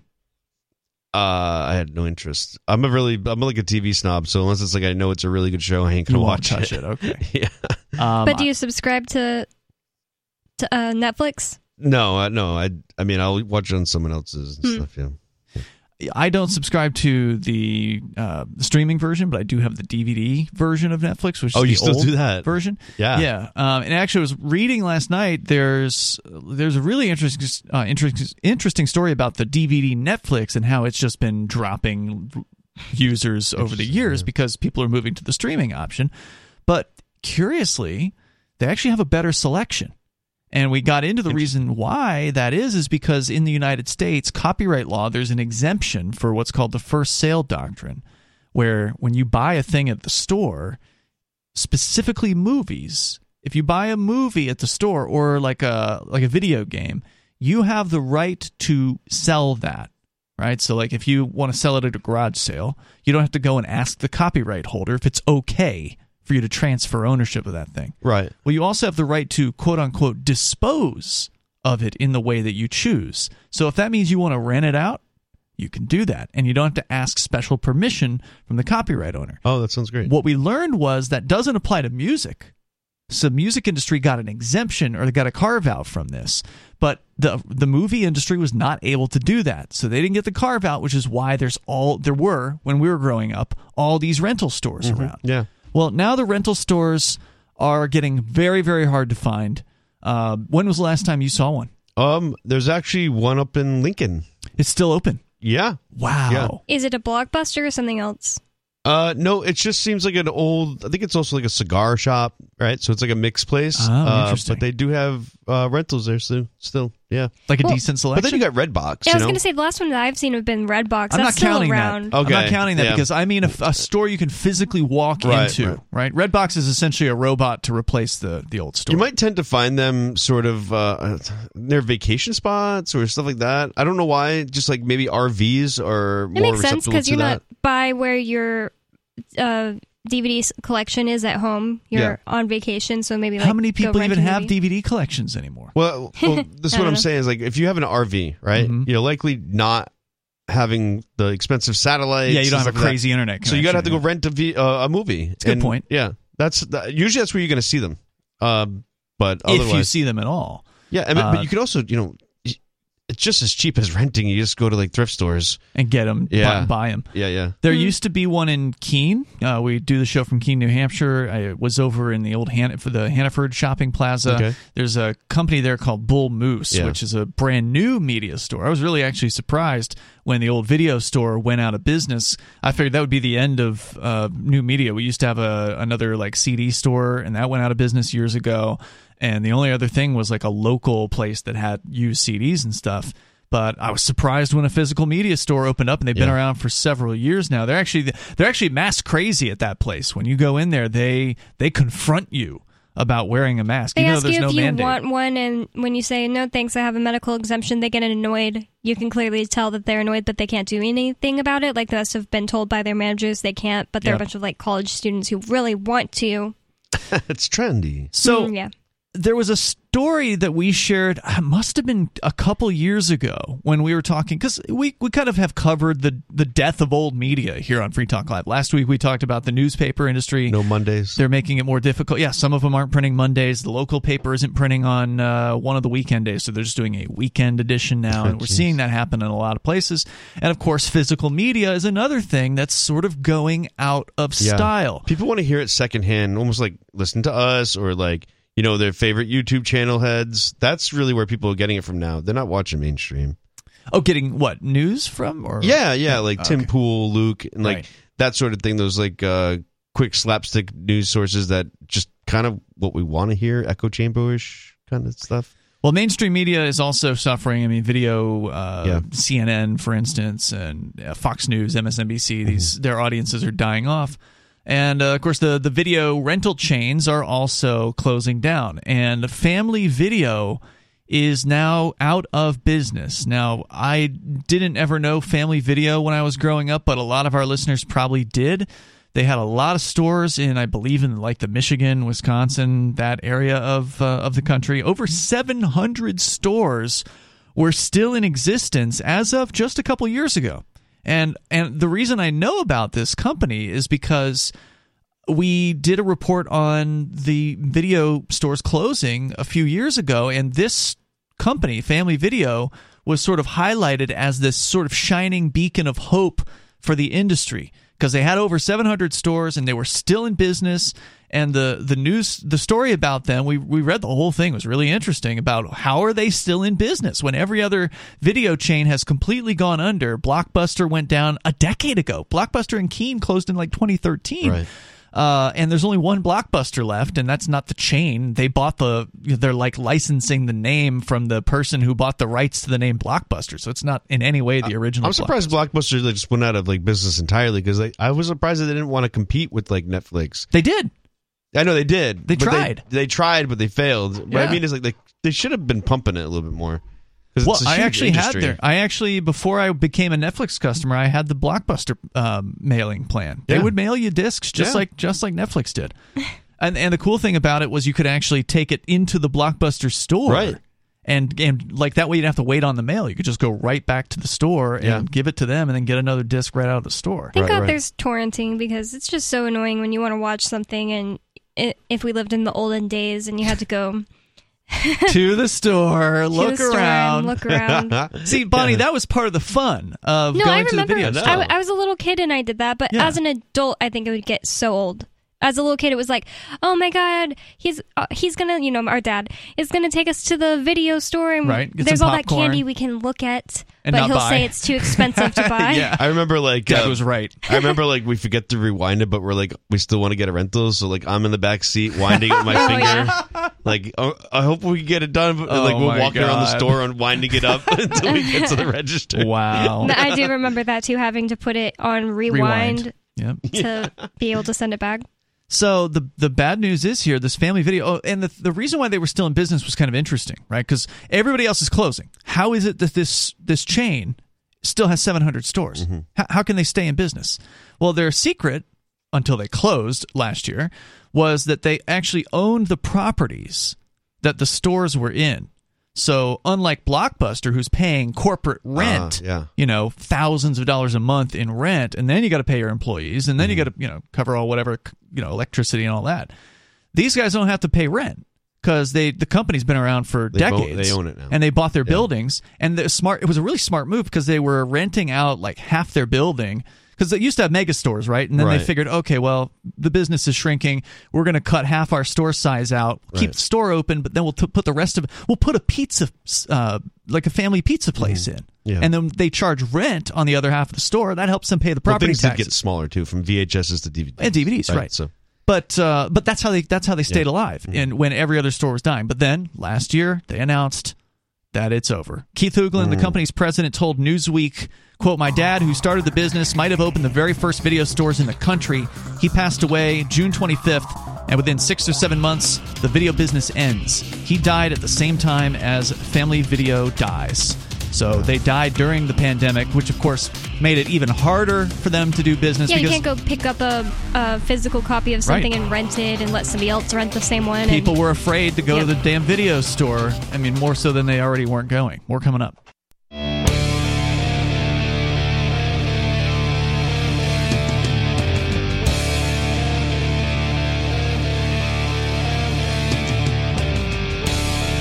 It is Free Talk Live. You can join us here. The number 603 283 6160. That's 603 283 6160. We're talking about the death of the final chain of video stores. No, I'm not talking about Redbox. That's not a video store. That's just a robot. Uh, we're talking about the actual place you can go into and, and rent a video. Uh, Family Video is out of business. They closed down last year in the midst of the quote unquote pandemic because, well, it was already a struggling business. And then people just stopped coming in, I imagine. But we'll talk more about it. kind of like a luxury to me though, to to be able to go in there and do it. It's the experience. Yeah. you're paying for. it, And that's something that you're never going to be able to do again. Right. It looks like. Yeah. It's cool that there's a arcade place in New Hampshire. Fun Like, spot. You could just play those games on the computer or something. It's not the but same, it's though, is it? no, Definitely that's not way the same. not the same. Yeah, we can get into it Similar. here. Uh, we're going to go to your phone calls and thoughts, though. You can bring up whatever's on your mind. Let's start first with Mac in Colorado. Mac, you're on Free Talk Live. Go ahead. Hi, Ian. Hey, Mac. Um, hey, so I recently, uh, since listening this past week, I know you've been talking about uh, DeFi recently, and Yeah, especially uh, Decentralized Thorchain. finance and Thorchain. Yeah, that's a decentralized exchange. Very interesting Yeah. stuff. So a bunch of dots just connected for me as far as regarding the Crypto Six, and I think that they actually gutted you guys at the right time that they did it. What do you mean? You're referring to the Crypto Six. That uh, is a raid that happened against uh, this Yep. home, this studio, our friend Nobody's house, uh, Aria DeMezzo, our co-host, and some of our other friends here in New Hampshire. And six people were arrested. 6 a.m. raids in the middle of winter, and it was absolutely insane and completely unnecessarily violent. And now they're trying to put me and Aria and some other folks into a prison cell for some number of years. Uh, so that's the Crypto Six. You can go to thecrypto6.com to learn more. But you say that this was a, a timed attack? Yes, uh, very, because DeFi did not start to pop off until about the late 20s or 2020. Mm-hmm.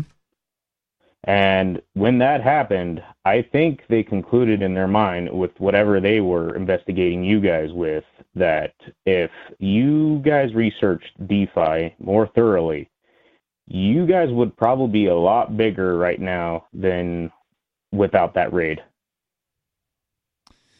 Yeah, I mean, it could be. I definitely feel like I missed uh, a huge opportunity. I mean, the uh, the whole Thorchain thing that you Yeah. mentioned really took off last year, and of course, I've been under some serious uh, bail restrictions. And you know, while I was in jail, of course, was when a lot of this stuff really started to uh, to come out. Uh, so it made it, you know, I the, I was the primary person who handled the church's investments as far as crypto is concerned. The Shire Free Church is uh, what's behind this show, for instance, and and uh, so it was really frustrating because you know you can't do a whole lot while uh, you're under these restrictions, and that that would have done a lot for us. There's no doubt about it. Uh, I mean, like you guys, every one of you guys sitting down right now, like DeFi would have changed your guys' life as well as everyone else's lives right now because it basically allows you to be self-sustaining without having basically to find a job, at least in the short to mid-term.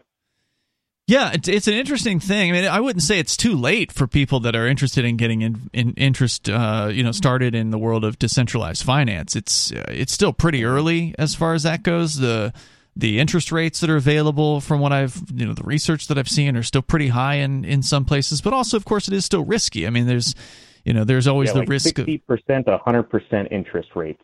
Sure. Of course, there's always the risk of the what they call Rug the rug pull. pull, uh, these scams that are out there, and so you you know you do have to do a lot of due diligence and, and take some time and really learn about what you're interested in, in getting into. But the cool thing about decentralized finance, for listeners that don't know, is it's a it's a finance industry that is permissionless, and that's really the the real aspect of it that is the most exciting. That you don't have to ask permission to give a loan to somebody or to get a loan from uh, from somebody or to make an interest uh, rate on something. It's uh, it's really interesting.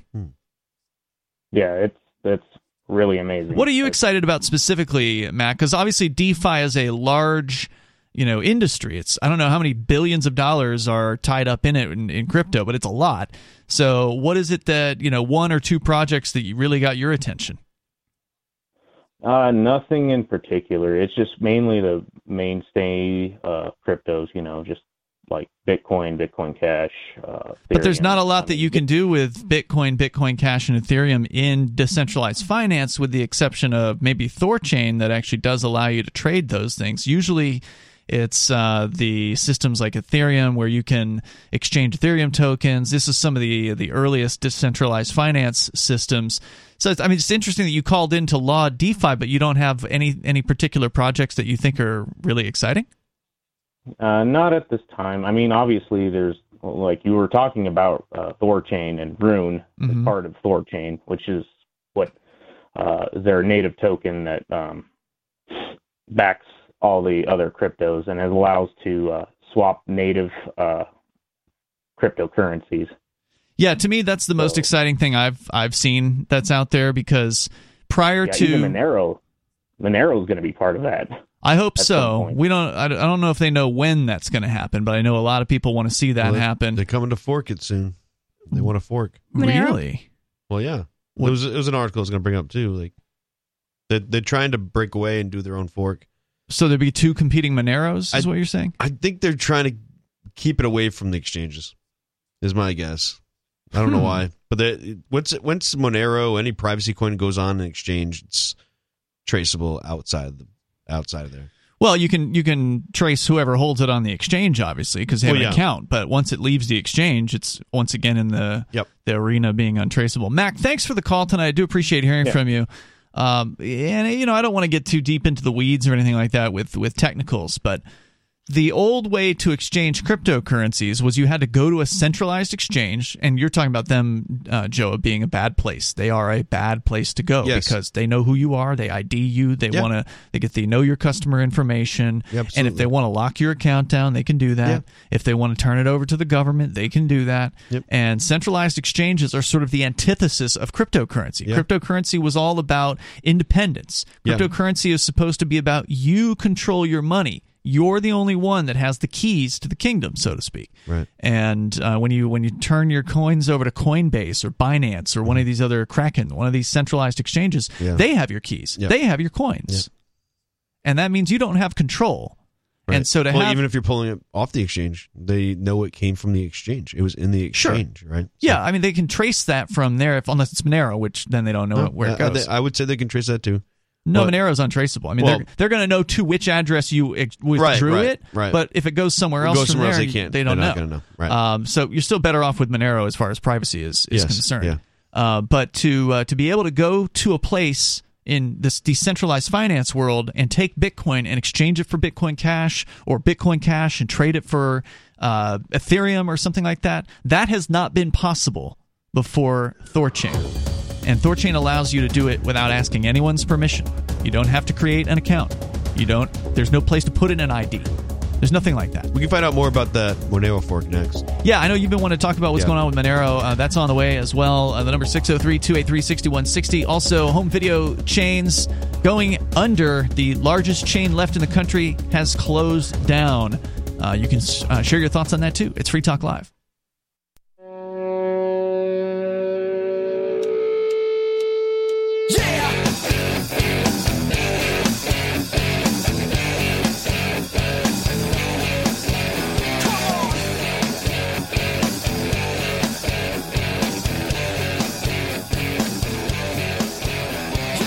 Free Talk Live. You can join us here. The number 603 283 6160. That's 603 283 6160. In the studio tonight, it's Ian.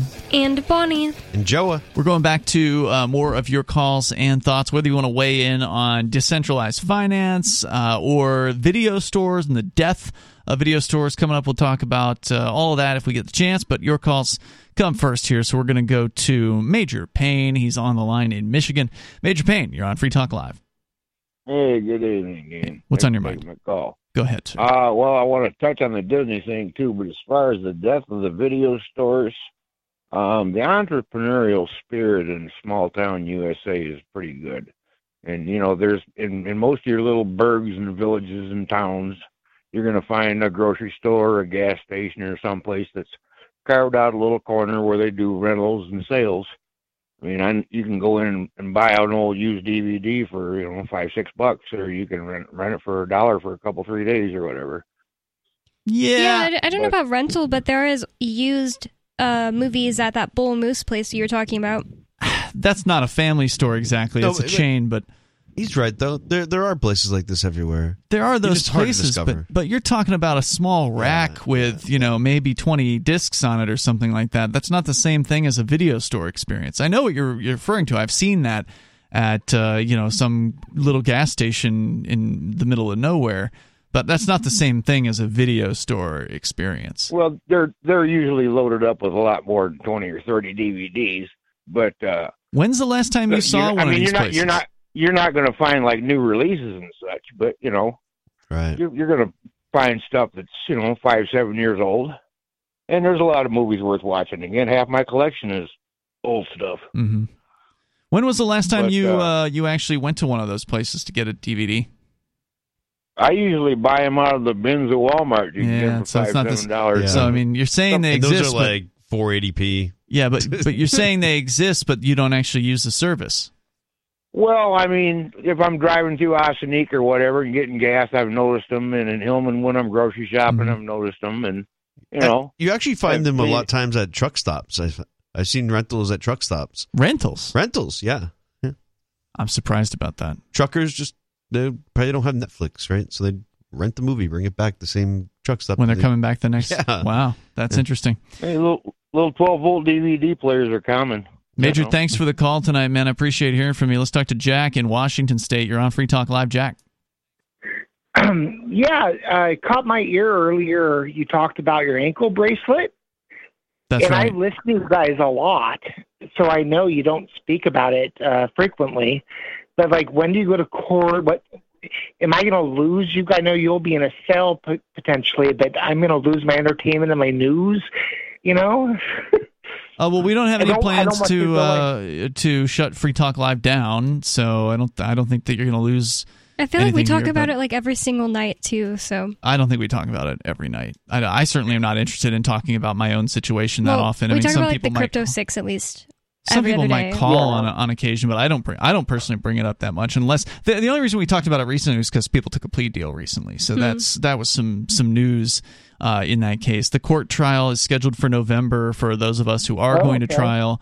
So it is still going to be a ways out, and obviously we have no idea what is going to happen. We're gonna, you know, we plan to fight this thing, so it's going to be in the hands of the jury if it does Yeah. make it that far. If we can't get the thing kicked out beforehand, which we're going to try that too. Yeah. Yeah, fight it to the end. You guys will be completely resolved of everything. I guarantee it. I hope so. on what I found. If we get a decent jury, then uh, then there's there's a good chance of that. Jack, anything else you One want to share tonight? per- one decent person on the jury. That'll be what I'll ask for. I'd, I prefer to have twelve of them, but you know, one is, is better than is better than none. Yeah, I keep So. saying at least one person in New Hampshire that ends up on this jury is going to, you know, not be like, this is ridiculous. At least I hope. I no hope way so. around it. But anyway, thank you guys. Thanks, Jack. Thanks. Appreciate the call tonight. Uh, all right, so Thanks for the optimism. Yeah. It, it gets just so annoying when people are just like so negative as, about it. It's like, yeah, we know how it looks. It's just like worrying Yeah. doesn't Yeah, help. doesn't help. anything. Makes things worse, in my opinion. Yep, and you're not going to worry yourself back uh, into business. That's for sure. We're talking about Family Video with over 700 stores. The company's president said that his dad died, and uh, you know, in the middle of uh, the lockdowns or whatever, in the middle of the restrictions, and people weren't coming in the video store, and it was already a tough business, obviously. And the, the story here at Newsweek says that uh, Family Video, which again, the last chain in the, the United States, they're gone now. Uh, they were cutting edge at its inception, but like all businesses of its kind, it became archaic. And Hoogland, who's the owner, wasn't naive enough to think the video rental business would stand the test of time. He thought they might have had two or three years left, but then the pandemic hit and the closures combined with a lack of new movies, right? Right. Because there weren't anything, nothing The fresh junk. coming out. No one Yeah, wants to rent the that. junk. uh, proved to be an insurmountable problem. He says, Uh, do you guys remember how um, Disney Plus rented Mulan when it first came out during the pandemic Mhm. at the very beginning? Yeah. Which The- is so the live ridiculous. action one? They rented it as in you had to pay like twenty dollars a person to watch it on streaming. to Yeah. watch it just on streaming once or whatever. It's so weird. One Never stores uh, reopened in early to mid July. Hoogland was waiting for the business to return to pre pandemic levels, but, quote, they didn't even come close. By September 1st, he knew Family Video wouldn't survive. And we're talking about September of 2020. Right. This is a story from last year. Uh, not wanting to get into the politics of the pandemic, he took some issue with the classification of essential businesses. While millions of people can stream thousands of movies from their couch, Family Video provided people in small towns where there's little to do and some can't afford Netflix what he considered to be essential entertainment. Quote, Everyone talks about the blue collar worker, the people who can't afford this and that, but then in this situation, that's who they were hurting. They're not thinking clearly about what's essential for those people who are less fortunate. I think we realize there's been a lot of damage done to people in terms of the depression and what if, or depression, and what if we thought about that in terms of what's essential? Entertainment could be essential when you're talking about having nothing to do. So I guess they were forced to close. It sounds like they were they were told they were a non-essential business and forced to shut down for those months. The closure will closure will put about 5,000 of their employees out of work, mostly in small and rural towns where jobs are meaningful and hard to come by, he said, and he doesn't expect those jobs will be coming back.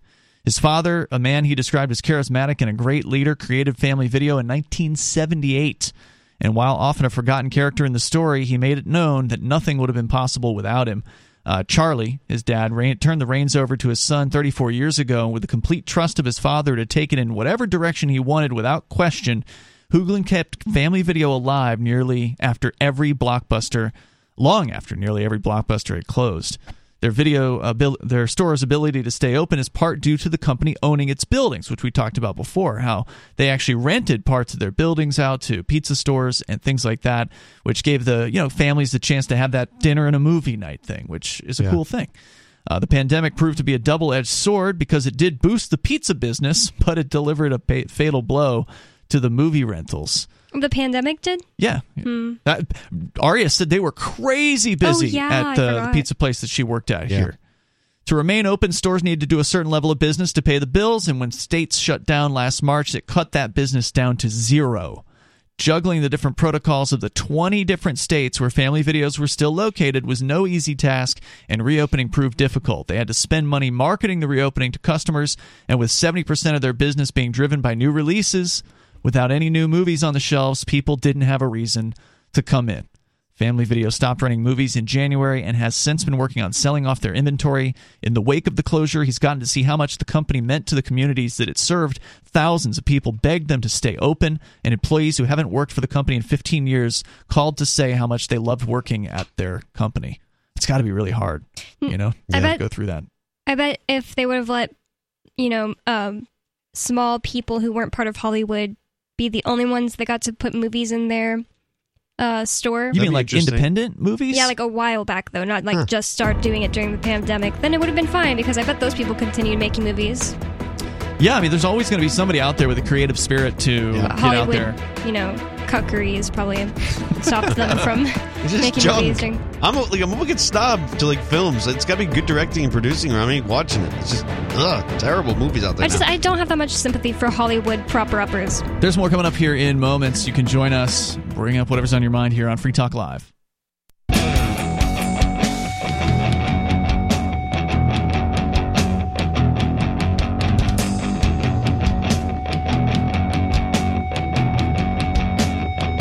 This is Free Talk Live. The phones are open here, and you can join us. Bring up whatever you want. The number is 603 283 6160. In the studio, it's Ian. And Bonnie, and Joa. We will take your calls and your thoughts. And if you want to uh, memorialize the family video store, not specifically this one chain, but just the idea of Yeah. video stores in general, something that has gone completely on the wayside. There are very few of them remaining out there. They're they're like this jewel, if you can find one, of uh, like walking into the past. Yeah. And that's that's the only reason why that one blockbuster is is left. They're basically banking on that nostalgia at this point. They're hoping that people like people that want to come in and like take a picture of a video store. There's there's Hey, probably honey, you want this one?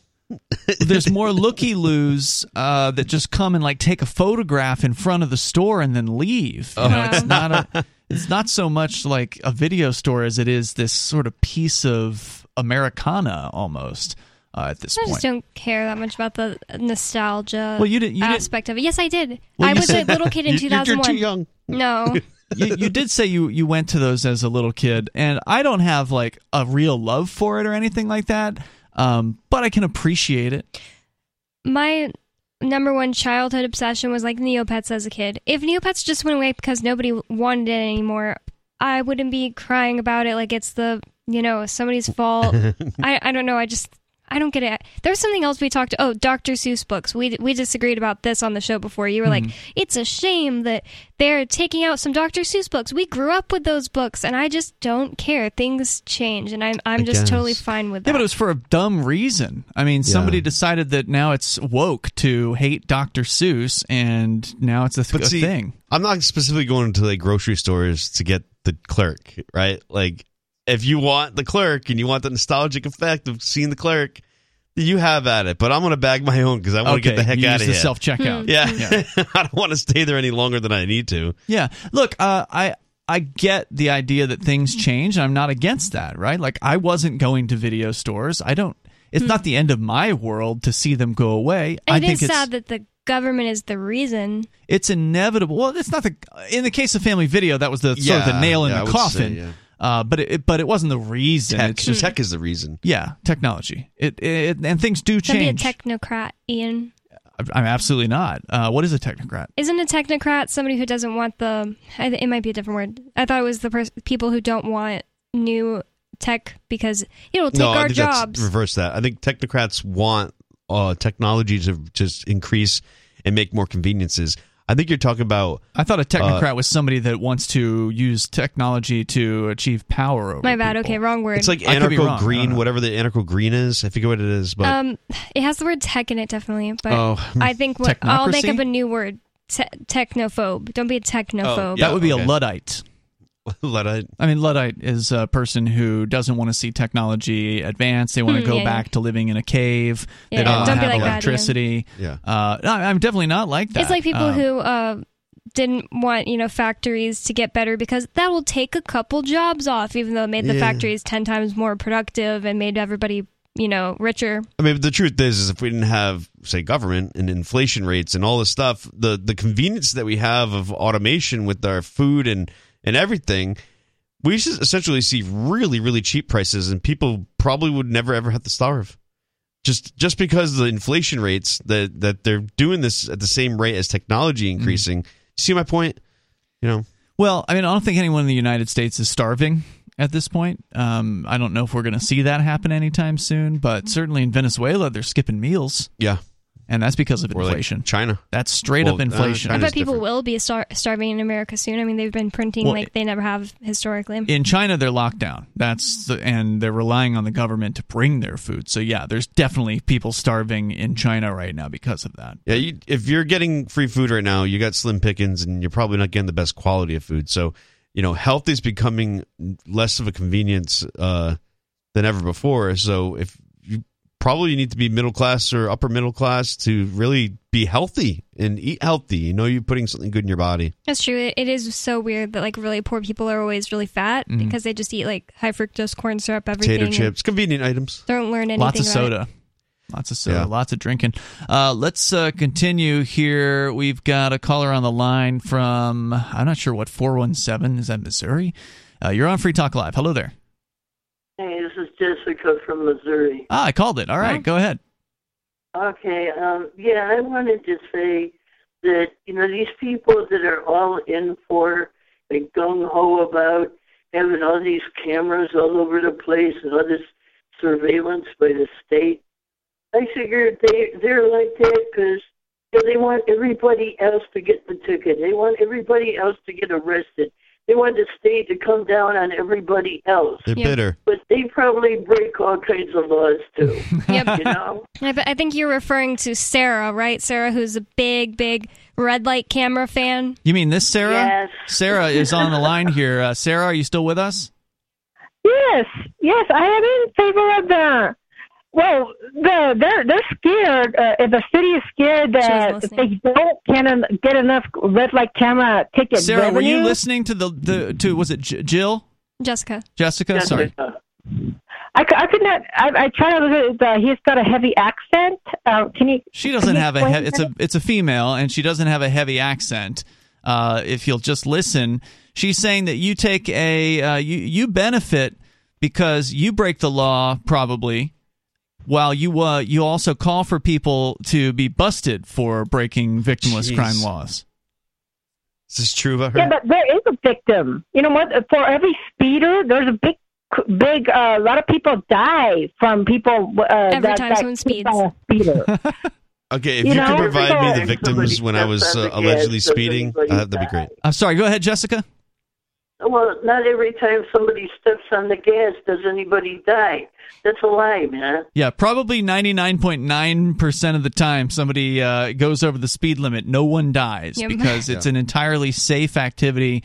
Uh, I don't want to keep you know, Sarah on the like line, so she's most gone. People, most people that that die in car accidents don't die from speeders. They die from drunk drivers or. Good point. I was about to bring looking one at up. the road because they're looking at their phone or something.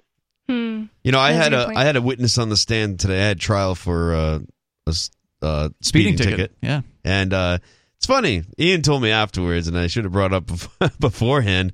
But the witness that I had, the sheriff, he had actually gotten a DUI, and is like recently, like how long ago? A couple Probably five or six years ago. Okay, Wow. It doesn't matter. And he's prosecuting people Yeah. for going Yeah. over the speed limit. no limit. victim. You know, he could have created easily victims. Mhm. Yep. Um, glad he didn't get away with it. And I had to remind him afterwards. Yeah, well, he's Wow. still working in the business, but uh, Um, I, I saw a- a related story today too. In Houston, there's a bill. I don't know if it's passed that is going to make it to where businesses have to install cameras and they have to let the cops view them whenever they want without a warrant. whoa, that's really bad. In that's Houston, scary. Texas. Jessica, anything else you want to share? No, that's pretty much it. Thanks a lot. Thanks for the call. I Thank you. appreciate hearing from you. Joe, what's going on with the Monero run? We talked about the uh, Monero folks saying time to withdraw from the exchanges. Get your Monero off the exchanges. It's a terrible idea. Exchanges Yes. don't care about your privacy. Get your Monero off, but they're locking a lot of people out. They're preventing that from happening. What have you been hearing recently? So uh, on decrypt.co, uh, Monero, and the title is Monero rallies 22% in a week amid hard fork announcement and Monero, as in like Monero run. yeah, it's like a run on the banks, Yeah. except on the exchanges. But uh, it it goes to say Privacy Coin Monero is surging on the news of an upcoming hard fork slated for July, and the group of enthusiasts that stirred a crypto bank run, uh, lending Privacy Coin Monero XMR, has rallied 9.56 in the last 24 hours and 22.8% in the last week after developers confirmed on GitHub that a hard fork is due July 16th. I think stop pulling it now.